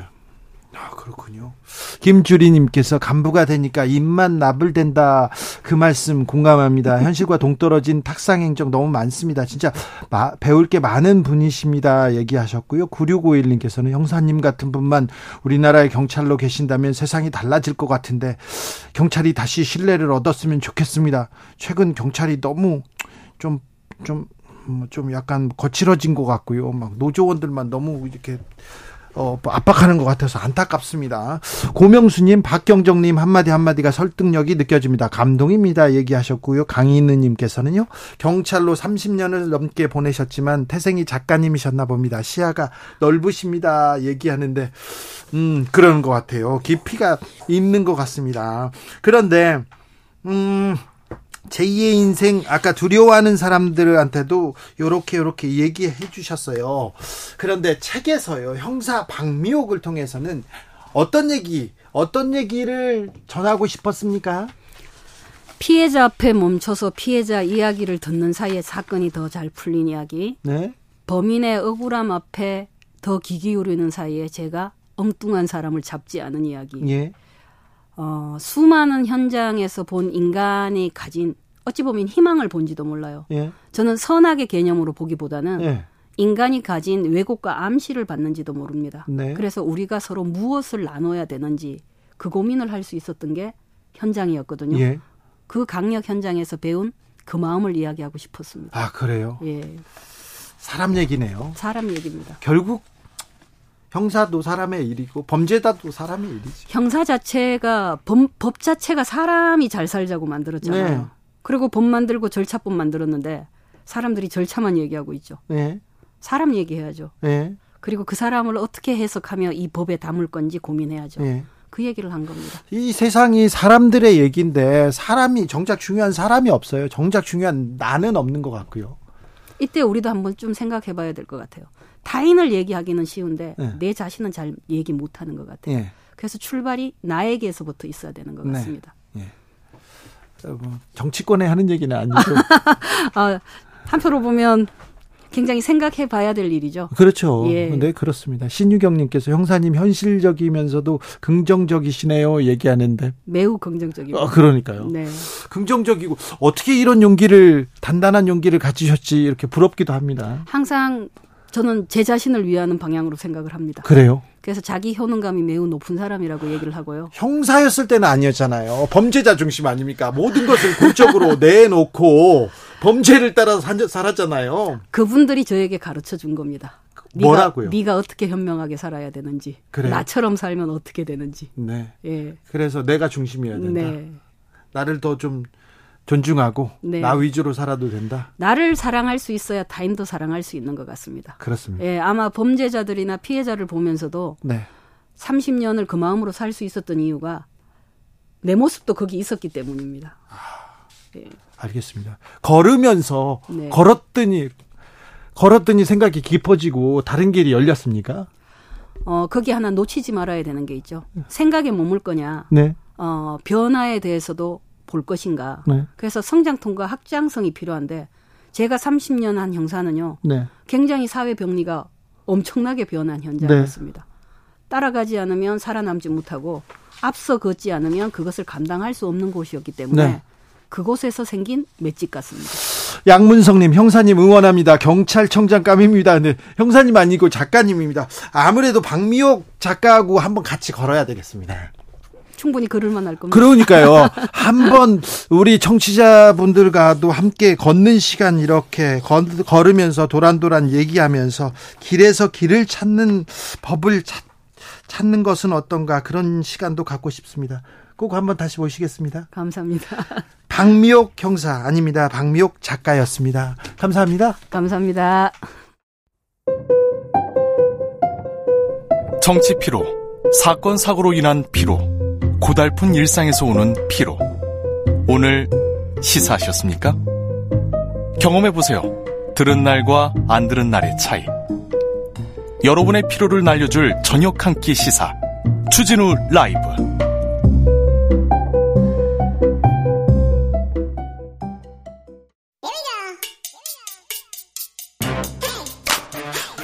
과학을 향한 진지한 고민, 과학과의 수다. 주진우 라이브 과학 선생님입니다. 과학 커뮤니케이터 이선호 엑소쌤 어서 오세요. 네, 반갑습니다. 과학 커뮤니케이터 엑소쌤입니다. 오늘은 엑소쌤 어떤 수업 해주시겠습니까? 네, 오늘 들려드릴 과학 수업은 네. 사람은 도대체 왜 다른 동물에 비해서 더 지능이 높고 똑똑할까? 사람이 지능이 높아서 지금 뭐 지구를 이렇게 지배하는 거 아닙니까? 맞죠, 맞죠. 네. 그래서 사실 저의 개인적인 과학자로서의 입장으로는 지배한다라는 표현도 사실은 좀 조심스럽긴 하지만, 네. 많은 과학자들은 당연히 지능을 담당하는 기관을 뇌라고 생각하고 있거든요. 뇌죠. 예, 뇌가. 네. 그래서 근데 사실 이 뇌 무게가 1,300g, 1.3kg 정도밖에 안 되는 작은 고기 덩어리인데. 네. 뇌에서 어떤 요인이 지능을 높여주는지 아직 인과관계가 확실히 밝혀진 건 없습니다만 네. 그래도 좀 상관관계가 있는 요소들이 몇 가지가 밝혀졌는데요. 그래서 오늘은 우리 몸 전체를 지배하는 뇌에 대한 뇌과학 이야기를 준비했습니다. 뇌에 대해서 오늘 공부해 보겠습니다. 네. 선생님. 네. 그런데요. 뇌가 이렇게 큰 사람들이 네. 머리가 큰 사람하고 뇌가 큰 사람이 이게 동일하진 않죠. 동일하진 않죠. 네. 그렇죠. 근데 뇌가 엄청난 에너지를 이렇게 쓰긴 합니까? 막 생각하고 고민하고 그러면 막 에너지를 씁니까? 맞아요. 일단 우리 몸 전체는 결국 에너지가 계속 쓰이는데요. 네. 우리가 자고 있을 때도 에너지는 계속 쓰입니다. 예. 그중에서 가장 많이 쓰이는 게 뇌 부위거든요. 그래요? 이 뇌가 아까 제가 말씀드린 것처럼 무게 자체가 1.3kg이라서 전체 몸무게 대비 약 2%밖에 차지를 안 해요. 그래요? 그런데 이 1,300g짜리 뇌가 전체 몸에서 약 30% 정도의 에너지를 먹어치운다고 합니다. 아, 그래요? 네. 그만큼 엄청나게 많은 에너지를 먹어치우는데, 그렇기 때문에 잠시라도 이 혈액 공급이 안 돼서 산소나 영양분 공급이 안 되면 뇌세포는 금방 죽어버리고 또 사람이 사망할 수도 있는 거죠. 네. 그래서 이 뇌가 우리 몸 전체를 관리 감독하는 일종의 이제 컨트롤 타워를 하다 보니까 이렇게 에너지 소모가 심하다고 볼 수 있고, 이러한 뇌가 결국 인간을 포함한 동물들의 지능을 결정한다라고 네. 보고 있습니다. 옛날에 영화 루시라고 있었습니다. 최민식 씨가 이렇게 할리우드에 진출한 작품인데 스칼렛 요한슨 이 주인공을 낳았죠. 네. 그죠. 그 네. 뇌를 많이 써가지고 맞습니다. 인간이 뇌를 거의 몇 퍼센트밖에 못 씁니까? 이것도 사실 잘못된 사실 중에 하나인데 네. 루시 거기 영화성에서는 100% 다 쓰면 막 과거로 가고 현재로 가고 모든 초능력이 다 쓰고. 네. 인간은 100% 살면서 다 쓰긴 하지만 동시에 100% 다 쓰지 못합니다. 그래요? 이게 한 번에 모든 부위를 다 활성화시키면 이제 간질이라 그러죠. 아, 그런 발작이라는 게 사실 뇌가 과활성화돼서 그런 거거든요. 아, 뇌를 많이 써서 그런 겁니까? 그렇죠. 예를 들어서 우리가 수학을 공부할 때는 수학 관련된 뇌 부위가 활성화되고 다른 부위는 좀 약화되고 네. 운동을 할 때는 또 운동 관련 뇌 부위가 활성화되고 다른 부위는 좀 약화되고 그렇게 해야 되는데요. 네. 선생님, 수학 시간에는 영어 생각나고요. 네. 영어 시간에는 또 다른 과목도 대부분 여자 생각나고 막 그런 친구들이 있습니다. 그렇죠. 제 얘기 아니고요. 제 네. 친구는 그렇습니다. 네. 그래서 그게 사실은 뇌라는 게 뭔가 하지 말라 하면은 그거에 대해서 하고 싶어하고 그런 또 경향이 네. 좀 있거든요. 그런 게 강한 사람은 어떻게 합니까? 그런 거 강한 사람은 네. 사실 뭐 선생한테 많이 맞겠죠. 많이 맞았어요. 엄청 많이 맞았어요. 네. 자, 그런데 자, 네. 기본적으로 머리가 크면 뇌가 클 가능성은 크잖아요. 그렇죠, 그렇죠. 그럼 똑똑할 가능성도 큽니까? 정확하게는 머리가 크면은 네. 똑똑하다기보다 머릿속에 들어있는 뇌가 클수록 똑똑해지는 경향이 있다는 보고가 있거든요. 아, 그런 보고가 있어요? 네. 제 친구 중에서도요. 승호가 머리가 커요. 네네. 저하고 키는 거의 비슷하거든요. 어깨까지는 제가 큰데 네. 머리가 커가지고. 근데 박사예요. 아. 네. 근데 공부는 안 했어. 머리가 좋다는 거는 잘 모르겠어요. 네. 그런데 그런 통계가 있어요? 네, 맞아요. 그래서 뇌의 크기가 클수록 똑똑해질 수 있다는 경향이 있는데. 네. 이거에 대한 뭐 여러 가지 이제 증거 연구들을 보면 예. 이제 최소한 이제 인류의 진화 과정을 보면 이제 현생 인류 호모사피엔스의 평균 뇌무게가 제가 방금 말씀드린 것처럼 1,300g 정도이지만 네. 400만 년 전에 살던 이제 인류의 조상인 오스트랄로피테쿠스는 예. 400g 정도밖에 안 됐고요. 아, 그래요? 그다음에 손재주가 있던 호모 하빌리스가 600g. 예. 그다음에 이제 완전히 걸어다닌다. 에렉투스. 그렇죠, 에렉투스. 예. 그 에렉투스는 나 달죠. 800g 정도인 것을 비교해 보면 분명 우리의 뇌는 원시인에 비해 커진 것이거든요. 아니, 그런데 네. 아인슈타인은 뇌를 많이 썼다. 이렇게 대표적인 과학자고 그렇죠. 인류 중에 가장 머리를 많이 쓴 사람 중에 하나잖아요. 네네. 이분이 우리들보다 뇌가 큽니까? 이거 굉장히 훌륭한 반례거든요. 방금 제가 말씀드린 것처럼 뇌 크기가 크면 똑똑해지는 경향이 있다 말씀드렸는데 아인슈타인은 죽자마자 뇌가 꺼내져서 이 뇌를 연구를 해봤는데 예. 일반 남성에 비해서 오히려 작았다 그래요. 아, 그래요? 그래서 사실 이게 무조건 절대적인 거다라고 볼 수 없는 게 인간이 아까 제가 말씀드린 것처럼 1,300g 정도의 무게를 가지고 있지만 코끼리는 5,000g이 넘거든요. 아, 그래요? 뇌 무게가. 예? 그리고 심지어 고래 같은 경우는 9,000g이 넘어서 사람보다 무려 뇌 크기가 7배나 더 큰 뇌를 가지고 있지만 사실은 사람이 더 똑똑하거든요. 그렇죠. 그래서 아마 추가적인 다른 요인들이 지능에 큰 영향을 미칠 수 있다라고 지금 보고 있습니다. 1017님께서 저희 네 식구 머리를요 줄자로 이렇게 둘레를 재어본 적이 있어요. 제가 제일 컸어요. 아이고, 훌륭하십니다. 장하십니다. 자, 뇌 크기 말고 그러면은 자, 지능을 결정하는 게 다른 게 있네요. 네, 맞습니다. 그래서 과학자들이 조금 더 파고들기 시작하는데 네. 단순히 뇌 전체의 크기가 아니라 사실 뇌에서도 부위별로 역할이 다 있거든요. 네? 뇌를 이제 부위별로 가장 제가 단순화해 보자면 일종의 이제 과일처럼 씨 부분, 그다음에 과육 부분, 껍질 부분이 있다고 여러분들이 상상을 해 보시면은 네? 이제 뇌에서 가장 깊숙이 위치한 씨 부분은 뇌관이라고 불리는 부위거든요. 그래서 이 부위는 지능과는 연관이 없고 뭐 심장 박동을 조절하거나 호흡을 조절하는 부위가 이 그 뇌에 제일 깊숙이 있는 부위고요. 예. 그런데 바꿔 말하면 당연히 지능을 담당하는 부분도 따로 있겠죠. 예. 그 부분이 바로 이제 제일 바깥쪽 뇌의 껍질 부분, 대뇌 피질이라고 하는 부위가 있는데요. 예. 아마도 과학자들이 이 부분이 지능에 연관이 있다라고 보고 있어서 예. 이 대뇌 피질의 이 뇌세포 숫자, 예. 이 대뇌 피질의 숫자가 많을수록 똑똑해지지 않을까라고 생각을 하고 예.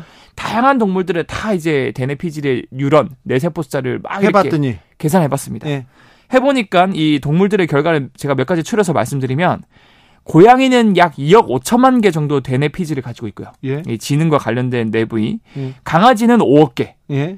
특히 인간보다 뇌 크기가 컸던 코끼리는 예. 56억 개 정도 나왔는데 예. 인간은 무려 160억 개나 되었다고 합니다. 아 예. 크기하고 좀 비교 그렇죠. 그래서 네. 어떻게 보면 이제 코끼리가 사람보다 뇌 크기가 크긴 크지만 네. 지능을 결정하는 부위만 놓고 보면 오히려 사람이 코끼리보다 약 3배 정도 더 뇌세포수가 많았다. 고양이 2억 5천만 개, 강아지 5억 개인데 그러면 고양이보다 강아지가 2배 똑똑하다 이거는 아닐 거 아니에요. 그리고 네. 또 코끼리는 56억 개 그러니까 10배 강아지보다 코끼리가 10배 똑똑하다 이것도 아닐 거 아니에요. 이게 절대적인 수치로 이제 몇 배 더 강하다라고 볼 수는 없겠지만 네. 제가 말씀드린 것처럼 대뇌 피질 자체가 지능과 연관이 있다 보니까 네. 어쨌든 인간이 제일 많이 있고 예. 그다음 코끼리 그다음 강아지 이런 순이다 보니까 네. 아, 더 똑똑하구나 인간이. 문어는 어떻습니까? 문어도 되게 재밌는 게 제가 아까 말씀드린 것처럼 강아지가 약 5억 개의 대뇌 피질 뉴런 세포를 가지고 있는데 문어도 약 예. 5억 개의 뉴런을 가지고 있습니다. 아, 똑똑해요, 문어. 그래서 예. 강아지만큼 똑똑한 게 문어다라고도 볼 수 있어요. 아, 그렇겠네. 까마귀나 앵무새는 무지 똑똑한데요. 아, 맞아요. 네. 그런데 많은 분들이 아니 그러면 까마귀나 앵무새가 되게 네. 똑똑한데 얘네들은 머리가 작잖아. 네. 뇌 크기 작지 않아라고 물어보실 수도 있는데 네. 과학자들이 이런 그 연구 결과 최근 네이처지에 게재를 했는데 이 앵무새나 까마귀는 머리 크기는 작지만 네. 그 좁은 공간에 뇌세포를 차곡차곡 잘 정리정돈해서 엄청 빽빽하게 들어가 있다고 합니다. 네. 그래서 단순히 머리 크기만 놓고 보자면 원숭이보다 머리가 훨씬 앵무새나 까마귀는 작지만 네.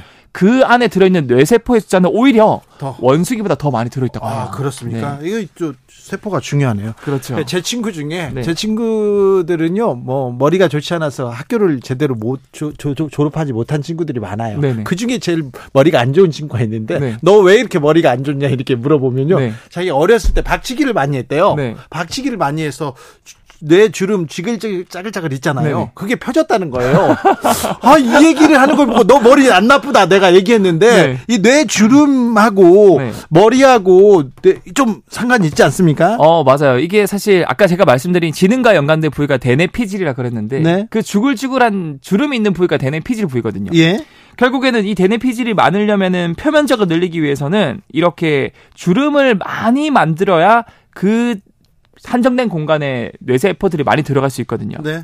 그래서 결국 인간도 뇌를 주름을 많이 만들므로써 예. 이 뇌세포들을 많이 넣을 수 있었고 결국 뇌 주름이 자글자글할수록 뇌가 더 똑똑하고 섹시하다라고 볼 수도 있고요. 네. 그래서 어떻게 보면은 너 뇌가 우동살이니? 라는 이런 놀리는 건 오히려 칭찬이라고 볼 수 있죠. 그러니까요. 네. 그 친구 똑똑하다 이렇게 제가 얘기했더니 너무 좋아하더라고요. 한글은 못 띄었어요, 친구가. 김용님께서 네. 아인슈타인 뇌는 더 조밀한 회로망을 가졌던 건가요? 이렇게 물어보는데요. 이거 관련해서도 사실 아인슈타인이 사망 직후에 뇌가 바로 꺼내져서 네. 약 250여 개의 조각으로 막 이렇게 조각해보고 분석을 많이 해봤거든요. 예. 아인슈타인 같은 경우는 뇌 무게는 성인 남성보다 더 가벼웠지만, 뇌 부위 중에서 특정 부위가 훨씬 더 컸다 그래요. 네. 그 부위가 바로 두정엽이란 부분인데, 이 두정엽이란 부분은 공간 지각 능력이나 수학, 복잡한 문법 등을 담당하는 부위인데, 이 부위가 일반인보다 25%나 더 컸다라고 네. 하더라고요. 그래서 이것 덕분에 아마 아인슈타인이 더 똑똑하지 않았나라고 볼 수도 있고요. 그리고 이것뿐만 아니라 제가 앞서 말씀드린 것처럼 뇌는 이 부위별로 자신이 담당하는 일이 다르고 그 부위가 각자 어떻게 발달했냐에 따라서 운동을 잘하는 사람도 있고 또 수학을 잘하는 사람도 있고 즉 각자 좋아하고 잘하는 게 달라질 수 있다고 볼 수 있는 거죠. 네. 네. 방갈로님께서 똑똑한 것보다 건전한 사고방식을 가져야 훌륭한 삶을 살 수 있습니다 얘기합니다. 오늘은 뇌와 지능에 대해서 기능적인 측면 과학적인 측면 이렇게 분석해봤습니다. 네. 과학 커뮤니케이터 이선호 엑소쌤 오늘도 감사합니다. 네, 감사합니다. 교통정보센터 다녀올게요. 정현정 씨.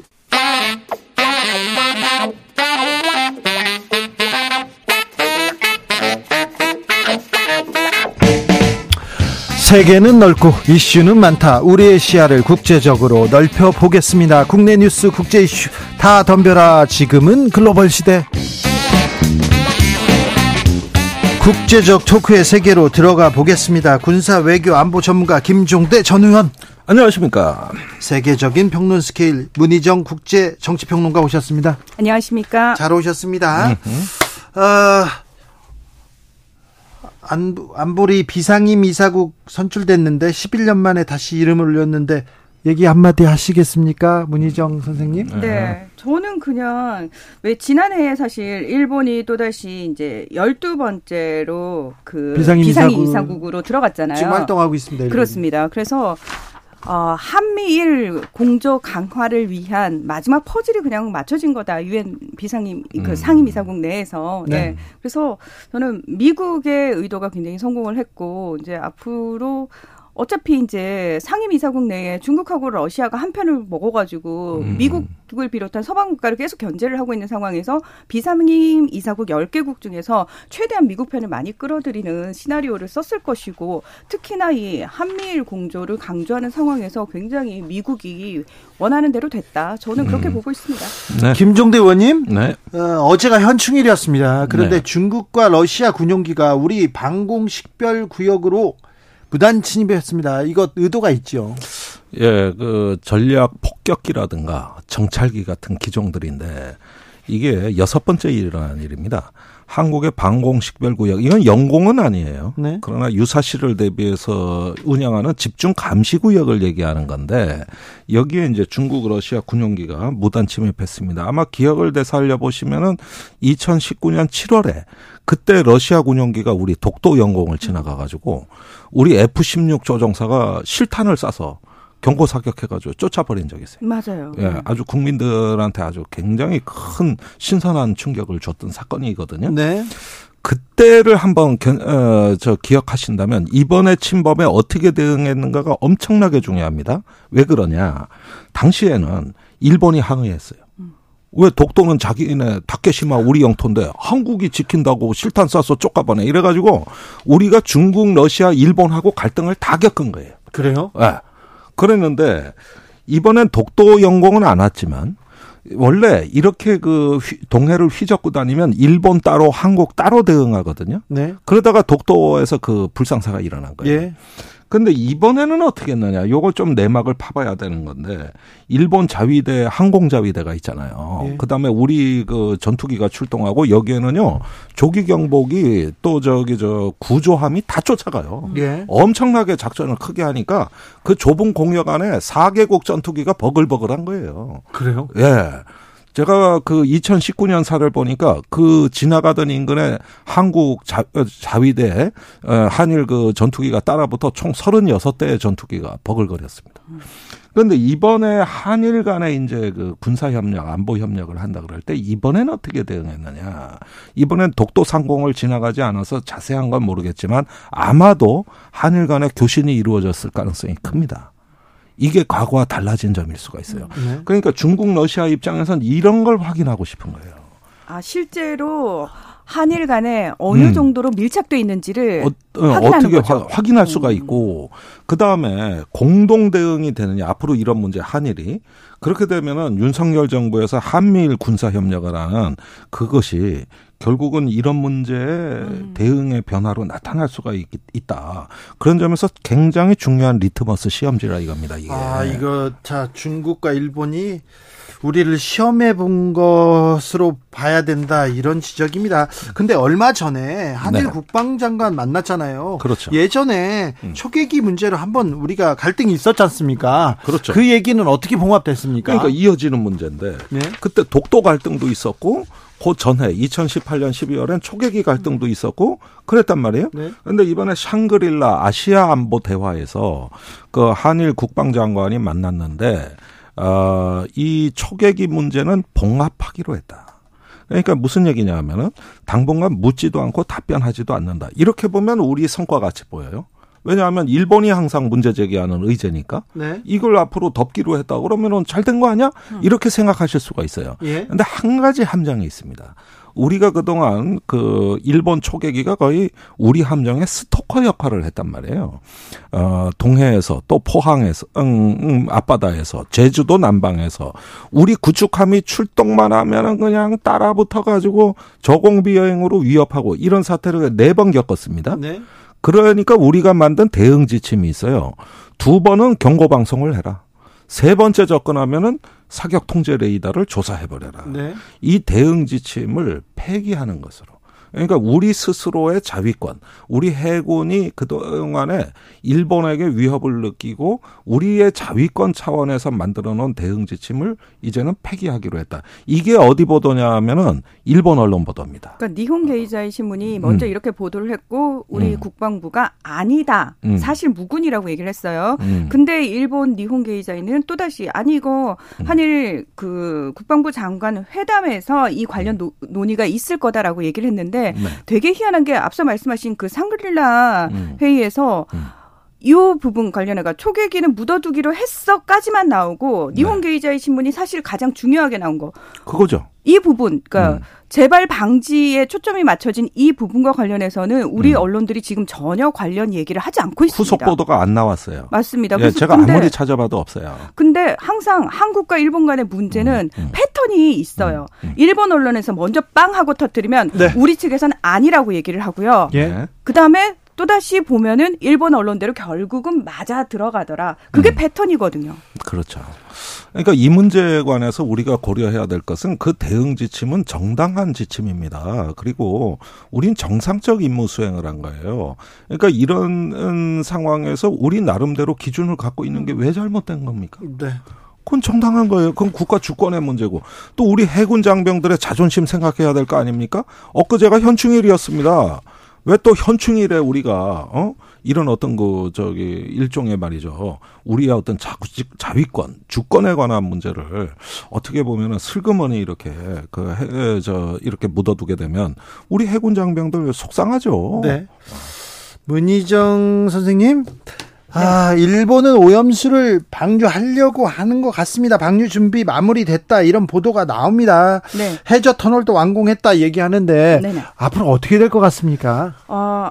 다음 달에 이제 방류를 하겠죠. 근데 그 이전에 일본 정부가 늘 전제 조건으로 얘기한 게 있었어요. 그러니까 일본 정부는 2021년 4월에 우리 오염수 해양 방류로 결정했어라고 빵 하고 터뜨렸거든요. 네. 그러면서 이제 뒤이어서 어떤 방식으로 할 건지에 대한 얘기가 나왔는데 바로 인근 바다에는 안 할 거야. 방류 안 할 거야. 1km 해저 터널을 쭉 연결해가지고 바닷물하고 희석해가지고 그냥 먼 바다로 1km 떨어진 바다로 방류할 거야. 1km가 멀면 얼마나 멀어요. 네.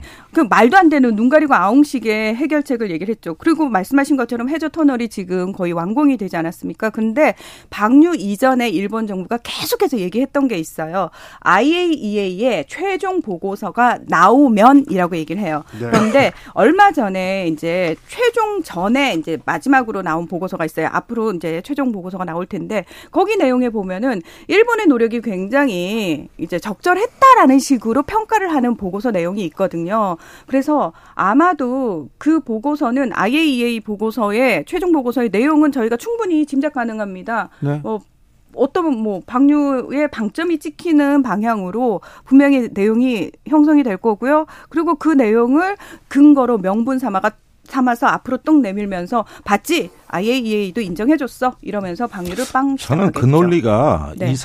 이 방류 문제의 가장 함정이라고 보는데 그 IAEA 4차, 5차 보고서를 보면은 이 오염수의 어떤 오염 정도에 대한 검증은 일본이 셀프 레귤레이션. 그렇죠. 일본 자체적으로 하는 거다. 그럼 IAEA는 뭐 하는 데냐? 지원하는 기관이다. 이렇게 돼 있습니다. 지원요? 지원. 검증하는 기관이 아니라는 거예요. 그러면은 이게 이제 국내에서는 항상 오독을 우리가 해왔던 부분인데 만약에 이거 오염수가 나중에 진짜 오염이 문제가 됐다고 칩시다. 네. 그래서 큰 문제가 됐다. 이랬을 때 그럼 IAEA가 책임질 거냐? 아니죠. IAEA가 이거 잘못 검증하고 이거 잘못 판단한 거에 대한 책임을 질 거냐는 거예요. 져야죠. 져야 되는데 이 보고서에서는 일본 정부의 셀프 레귤레이션이라고 자기네들이 빠져나가네요. 그러니까 이렇게 조항을 군데군데 넣어가지고 나중에 책임질 일이 있으면 IAEA가 책임 안 져버린 그만이에요. 지금 우리 쪽에서 지금 오염수 방류 괜찮다고 하는 사람들이 IAEA 검증 보고서 보자, 그 수치 보고 얘기하자 얘기하는데 검증 아니라고요? 아니, 본인 들이 그렇게 밝혔고, 물론 최종 보고서는 우리가 봐야 되겠습니다. 네. 근데 지금까지 나온, 지난번에 나온 4차, 5차 보고서를 우리가 정독을 해야 돼요.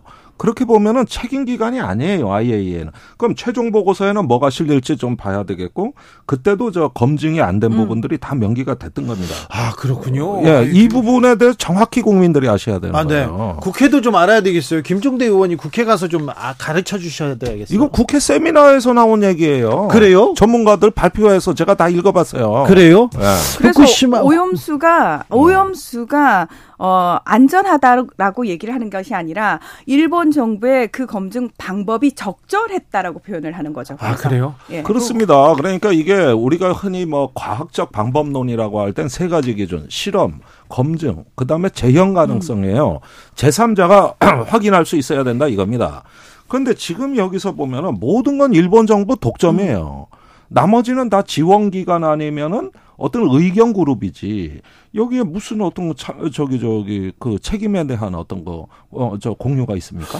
자, 무슨 공유가 있는 거예요? 후쿠시마 앞바다에서 세슘 우럭이 기준치 180배 넘어가는 세슘 우럭이 발견됐어요. 그런데 어제 주진우 라이브 출연한 학자는 문제 없다, 저 위험성 강조, 이거 선동이다 이렇게 얘기하던데. 아니, 그러니까 자꾸 선동을 하지 말고 과학으로 말하라 그랬는데 그 말을 되돌려주고 싶은 거예요. 과학이라는 것은 실험하고 검증해서 재현해보는 겁니다. 네. 그러니까 이거는 그것이 충족이 안 되는 건 사이비 과학이에요. 그게 바로 선동입니다. 그러니까 이런 면에서는 우린 당사국이고 인접국이기 때문에 걱정되거든요. 우리가 요구해야 될 게 과학의 이름으로 지금 요구할 수 있는 거고 우리 주권이거든요. 아니, 그런데 왜 우리가 요구해야 되는데 왜 우리 정부에서는 계속 일본 정부 입장을, 일본 도쿄전력 입장을 이렇게 계속 얘기하면서 우려를 하면 선동이다 이렇게 얘기하는 거, 저는 그게 좀 속상해요. 그 샹그릴라 대화에서 피지의 장관이 그렇게 얘기를 했잖아요. 그렇게 안전하면은 일본이 다른 용도로 사용을 하면 되지 왜 자꾸 그러니까 사실은 그 피지 외무장관의 그 반응이 너무나 정상적인 거죠. 심플하죠. 네. 네. 우리 국민들의 마음이고요. 여기에서 좀 생각하셨으면 좋겠어요. 우려한다, 야 걱정하지 마, 이거 괴담이야, 그런 얘기 하지 말고, 야 안전하면 니네들이 알아서 니네 땅에서 잘 쓰지, 그러니 여기에서 이 문제점이 시작됩니다. 네. 자, 김종대 의원님, 예? 북한 군사적 동향은 어떻습니까? 짧게 알려주세요. 예, 지금 서해의 그 동창리에, 네, 예전에 로켓을 발사하던 기존 발사장에서, 네, 움직임이 포착되고 있습니다. 그래요? 그래서 정찰위성 추가 발사가 임박했다는 관측이고요. 예. 저번에 발사는 새로운 발사장에서 쏜 거예요. 네. 근데 이번에는 기존 발사장에서 한다는 건 더 안전한 방법. 지난번에 실패했기 때문에 이번에는, 예, 실패하면 큰일 난다. 이런데 이번에 만약에 쐈을 때 그 결과에 따라서 한반도의 정세가 크게 출렁일 수 있습니다. 어떻게요? 정찰 위성은 북한의 핵미사일의 신뢰성을 굉장히 높여줘요. 그러니까 핵미사일이 펀치력이라고 치자고. 네. 정찰 위성은 눈과 귀예요. 그러면은 눈 감고 펀치 휘두르는 거 하고 보고 휘두르는 거 하고 그게 같습니까? 다르죠. 네. 그게 바로 신뢰성의 문제입니다. 그러니까 이런 부분들은 북한이 이제 완전체를 향해서 가고 있다. 보고 들을 줄 알고 쏠 줄 알고. 네. 이렇게 하면서 이제 한 가지 문제가 있긴 합니다. 보고 듣는 위성과 지상기지 간의 데이터 통신이 제대로 되느냐. 이게 신경과 혈관입니다. 그러니까 삼박자, 눈과 귀, 신경과 혈관, 주먹, 펀치력, 이 완전체를 갖고 싶은 거거든요. 예. 네, 그런 점에서 이번에 추가 발사 여부가 지금 한반도 정세의 가장 어떤 핵심 의제가 돼버렸다. 우크라이나 전쟁은 어떻게 흘러가고 있습니까? 네, 우크라이나는 지금 우크라이나 측이 대반격을 시작했다라고 얘기를 하고 있고, 우크라이나 측은 아니다라고 얘기를 하고 있고, 그 다음에 지금 그 헤르손 주로 이어지는 그 댐이 하나가 무너졌어요. 네, 무너졌습니다. 이걸 가지고 또 우크라이나하고 러시아 사이에 서로가 폭발을 한 거다, 서로의 이제 작전이다라는 식으로 공방전을 벌이고 있는데요. 저는 그 우크라이나 전쟁을 보면서 현대전의 민낯을 정말 적나라하게 보여주고 있는 것 같아요. 그러니까 결국은 여론전이라는 거거든요. 우리가 접하는 이 모든 전쟁과 관련된 보도들이 과연 어디서 나오는지를 조금 염두에 둔 상황에서 이 보도들을 좀 보셔야 된다라고 말씀을 드리고 싶은 게, 일단 러시아가 침공을 한 순간부터 우크라이나 정부는 우크라이나 전쟁과 관련된 모든 정보, 보도 통제를 시작을 했습니다. 그래서 우크라이나 쪽에서 나오는 정보는 다 우크라이나 정부의 입장이 반영된, 우크라이나 정부가 통제한 정보만 나온다라고 보시면 되고요. 러시아도 마찬가지입니다. 네. 사실 그런 상황에서 사실 지금 우크라이나 쪽에 힘이 실리고 있는 건, 그런 보도들이 우리가 주로 보이는 건 서방, 미국을 비롯한 서방 언론들이 우크라이나와 한편에서 이제 보도를 내보내고 있기 때문이거든요. 그래서 그런 부분을 좀 염두에 두고 보셨으면 좋겠다. 자, 김종대가 보는 전황은 어떻습니까? 예, 일단 국지적인 상황을 보는 건 대단히 이제 위험해 보입니다. 지금 어떻게 보면 우크라이나가 주도권을 가져간 것 같습니다. 가져가긴 했어요? 예, 작년과 달리 그 우크라이나 동부 루안스크 도네츠크 일대에서 러시아의 세 가지 이점이 사라졌어요. 압도적 병력, 그다음에 제공권 우세, 세 번째는 군수 물류 지원. 요것이 러시아가 앞서가던 건데 사라졌고, 반면에 우크라이나는 두 가지 강점을 얻었습니다. 나토에 가서 훈련받고 새로 유입된 병력, 그다음에 현대화된 장비 지원. 우리나라도 포탄 50만 발 줬지 않습니까? 이렇게 하다 보니 무장 수준이 우크라이나 쪽이 현격하게 높아졌고, 러시안 정체입니다. 그러니까 이런 점에서 보면은 주도권의 상당 부분을 우크라이나에 가져갈 수 있는 거예요. 그런데 네. 이 얘기는 우크라이나 동부가 그렇다는 거예요. 네. 푸틴이 다른 전략적 카드가 있을 수가 있어요. 그래요? 예. 얼마 전에 벨라루스에 전술 핵무기가 이동된다는 보도가 나왔고요. 지금 러시아 지상군이 10,000명 단위로 그 벨라루스에 들어가 있습니다. 무엇을 노리고 갔을까요? 제가 보기엔 폴란드입니다. 네. 위협할 수 있는, 만약에 러시아가 능력이 된다면 무기가 들어오는 길목인 폴란드 쪽을 위협한다든가, 정체불명의 순항미사일을 비밀리에 발사한다거나, 이렇게 해서 혼란을 조성할 수도 있고, 최악의 경우에는 이 전술 핵무기 카드가 다시 등장이 됩니다. 이렇게 되면 유럽을 직접 위협하는 거거든요. 나토 국가를. 네. 이렇게 됐을 때 전략의 판이 어디로 흐르냐. 그러니까 이런 면에서 이제 그 우크라이나 동부에서 푸틴이 자신의 수세를 예. 완화하기 위한 다른 전략적 카드까지 지금 하나의 옵션으로 고려 중이라는 거고. 아니, 그런데 우크라이나에서 지금 전쟁이 수월하지 않은데, 수세에 몰리고 있는데 폴란드로 전장을 넓힌다. 벨라루스에 계속해서 전력을 보낸다. 이거는 양동작전인가요? 그러니까 이런 것도 다 하나의 어떤 그 신호, 그 심리전입니다. 직접 그렇게 한다기보다는 계속 가능성을 일깨워주고 비정규전을 통해가지고 하이브리드 전쟁을 도모하는 건데, 여기서 이제 폴란드가 지금 정장이 또 불안하잖아요. 그렇죠. 예.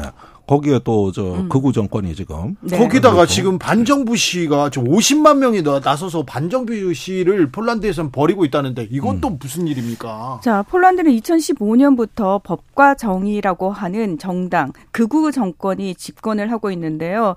들어서자마자 시행한 게 뭐냐면 사법부 독립을 훼손하는 사법개혁과 언론 장악, 네. 네. 그리고 뭐 성소수자 권리를 제한한다거나 낙태를 금지하는 식으로, 그러니까 굉장히 반민주적이고 인권 억압적인 정책들을 많이 펼치고 있는 상황이거든요. 그런데 이번에 우크라이나 전쟁 터지고 나서 폴란드가 가장 극렬하게 러시아에 대한 비판과 제재에 동참을 하고 있는 나라잖아요. 아, 그렇죠. 제일 불안하잖아요. 그렇습니다. 옆에 붙어 있으니까. 자, 그걸 기점으로 뭘 시행하고 있냐면, 지금 러시아와 관련이 있는 사람의 공직 진출을 금지시키겠다라는 법안을 통과를 시켰어요. 그런데 문제가 뭐냐면, 이 법안이 얼핏 굉장히 타당해 보이지만 조사위원회를 구성을 한다라는 거거든요. 근데 이 조사위원회가 정권을 가집니다. 아, 이 사람 조사해보니까 러시아 쪽하고 관련이 있어요. 그러면 이 사람은 10년 동안 고위공직자라든지 또는 이제 정치인으로서 출마의 기회가 없어지는 겁니다. 그래서 지금 폴란드 야당 측에서는 뭘 얘기를 하냐면, 이거는 법과 정의당이 야당 세력, 자신들의 반대 세력을 억압하기 위한 목적을 가지고 이 법을 제정한 거다. 이거는 EU라든지 미국에서도 예전에 항상 1950년부터 54년까지 미국을 휩쓸었던 메카시즘 있잖아요. 네. 그 광풍을 다시 불러오게 할 가능성이 있는 법이다. 전쟁이 옆에서 벌어지고 있고요. 전쟁이 코앞까지 다가왔는데 이 폴란드는 내분, 이 정치적으로 엄청 불안하네요. 그러니까 누가 러시아 세력이냐에 대한 색출, 검증, 색깔론이죠. 그렇죠. 근데 제가 국회의원 할 때도 나토 의원총회에 참석을 했었는데 옵저버로. 네. 그때 유럽연합에서 미국에 대해 비판적인 어떤 주장이 나오면 바로 폴란드 의원이 나서가지고 호위무사 역할을 자처합니다. 굉장히 세더라고요. 그래서 체코와 폴란드가 이제 동유럽에서 가장 친미적인 국가고 유럽연합보다도 미국에 많이 가 있거든요. 그렇죠. 예. 그러니까 지금 이런 상황에서 그 어떤 그 더 이상은 인내할 수 없다 그래서 50만 명이 바르샤바 광장에 모여가지고 민주화 시위를 하고 있다. 지금 이런 상황이 돼버린 거예요. 그러면은 여기서 러시아는 제가 보기에는 폴란드 입장에서는 어떤 꼭 정치적으로 필요한 어떤 적대적 의존 관계가 되는 건데 작년에 11월에 폴란드에 순항 미사일 2발 떨어졌을 때 그게 러시아 소행 아니라고 또 먼저 주장하고 나선 게 폴란드의 두다 대통령입니다. 네. 그렇죠. 그런데 이걸 우크라이나가 오발했다는 건데 솔직히 말해서 지금까지 진상규명 안 돼 있습니다. 제가 보기엔 안 돼 있어요. 그랬는데 그때 러시아 개그맨 둘이 마크롱 대통령 성대모사를 해가지고 두다 대통령하고 통화해서 네. 이 속마음 러시아가 한 거 아니야. 조사되기도 전에 결론 먼저 내려는 그 15분짜리 그 녹음을 따가지고 지금 러시아 유튜브에 공개해버렸습니다. 네. 이게 지금 제가 보기에는 너무 전쟁을 정략적으로 바라보는 거 아니냐. 우리하고 관계는 어떤지 폴란드에 우리가 우크라이나 무기 이렇게 50만 발. 폴란드에 자주포 팔았고요. 예? FA-50 경공격기 판다는 거고요. 네? 전차 판다는 거고요. 지금 한국 무기 글로 다 가고 있어요. 포탄 10만 발에다가. 괜찮은 건가요 우리? 아니, 그러니까 너무 많이 가니까. 그리고 돈도 없는 나라가 이거 대금이나 제대로 낼런지 좀 더 의심스럽습니다. 그럴까요? 여기까지 예. 들을까요? 예. 네. 김종대는 모르는 게 없습니다. 김종대, 문희정 두 분과 함께했습니다. 감사합니다. 고맙습니다. 저는 내일 오후 5시 5분에 돌아옵니다. 지금까지 주진우였습니다.